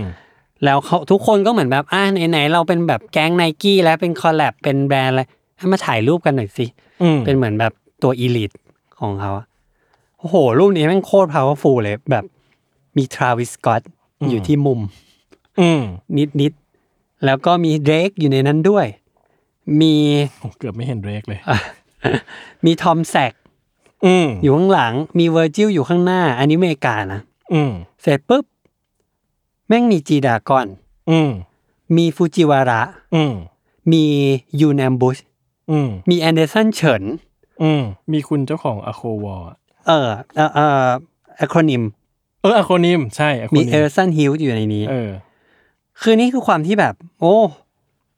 มันมันครองโลกจริง ๆ คือใช้คำนี้ก็ได้อะเหมือนมีมีผู้มีอิทธิพลจากทุก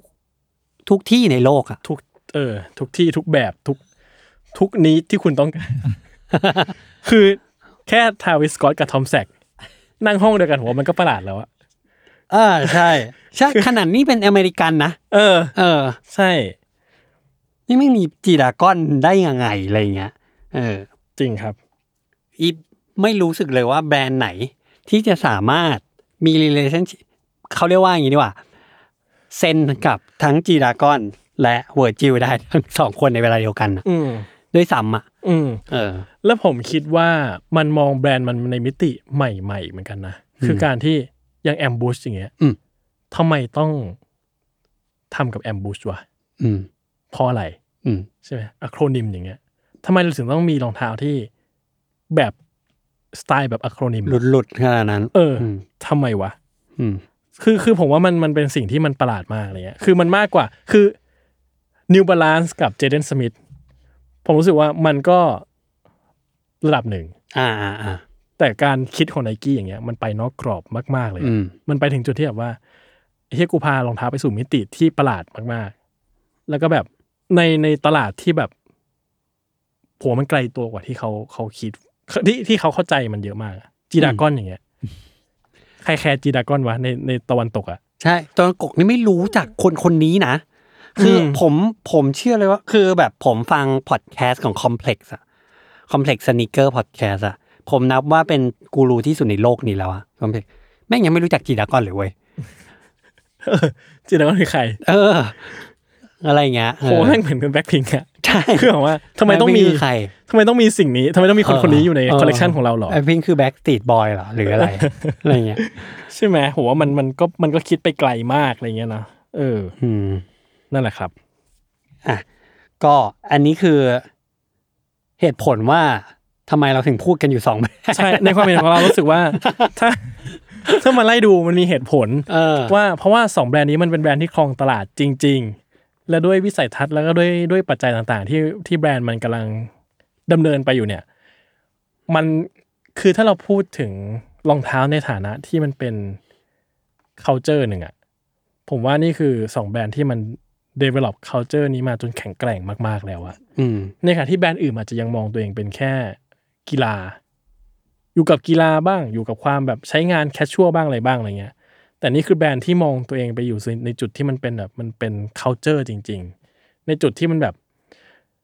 เขาไม่ยึดติดแล้วว่าเขาต้องทำแต่เรื่องกีฬา อืม เออผมว่ามันไปไกลถึงจุดนั้ เป็น นแล้ว เรื่องอื่นด้วย เป็นเรื่องอื่นไปแล้ว ซึ่งผมรู้สึกว่ามันทำให้การกินพื้นที่ของตัวสินค้ามันเองอะหรือตัวแบรนด์เองมันใหญ่มาก อืม เราเลยพูดถึงสองแบรนด์นี้ซะบ่อย อืม แล้วก็คิดว่าก็น่าจะต่อไปอีกด้วย ครับ ใช่ และก็คิดว่าคนน่าจะได้เห็นภาพมากขึ้นนะว่าทำไมเราถึงเห็นแบรนด์อื่นน้อยลงวะ ใช่ไหม ใช่ ทำไมรีบอกทุกวันนี้มันดูหง่อยๆวะ ไม่ใช่ มันสามารถบอกได้ด้วยว่า เฮ้ย คนแม่งกินกันไปเองหรือเปล่าที่ไปชอบไนกี้อาดิดาสอะไรเงี้ย อืม บายแอดหรือเปล่า อืม อย่างน้อยก็ได้เห็นว่าแบบเขาพล็อตอะไรมาแล้วบ้างอะไร อืม เงี้ย มันก็มีกลไกบางอย่างที่มันเกิดขึ้น อืม เนาะของ movement ต่างๆ ที่แบรนด์เหล่านี้ได้ทำไว้ อืม แล้วทำไมก็ถึงใหญ่ขึ้นเรื่อย อืม ๆ ในขณะที่คนอื่นเล็กลง ซึ่งมันอาจจะไม่ได้เล็กลง เพราะว่าหดตัวเองอะ อืม แต่แค่โลกมันใหญ่ขึ้น อ่า แล้วก็ผู้เล่นใหญ่ๆอย่างไนกี้อาดิดาสมันก็ใหญ่ตามโลกไปด้วย เบียด เออ คนอื่น จนแต่แบรนด์เหล่านี้ไม่ได้ใหญ่ไปตามโลก อืม อะ่ะเพราะมันก็ อืม มันก็เป็นอีกปัจจัยหนึ่งได้เหมือนกันอะไรเงี้ย อืม สนิเกอร์มันไปกว้างขึ้นกว่าเดิมเยอะแล้วอะไรเงี้ย อืมอืมอืมอืมโอเค ตอนนี้ก็ประมาณนี้ครับ หนักหน่วงอยู่พอสมควร เดี๋ยวไว้รอฟังว่าตอนหน้าเราจะพูดถึงเรื่องอะไรกัน ครับ ครับ ก็ติดตามสนิ a ก e r ไซ d ์พอดแคสต์ได้ทุกวันจันทร์ทุกช่องทางของ s ซ l m o n Podcast วันนี้ผมกับจัสขอลาไปก่อน สวัสดีครับ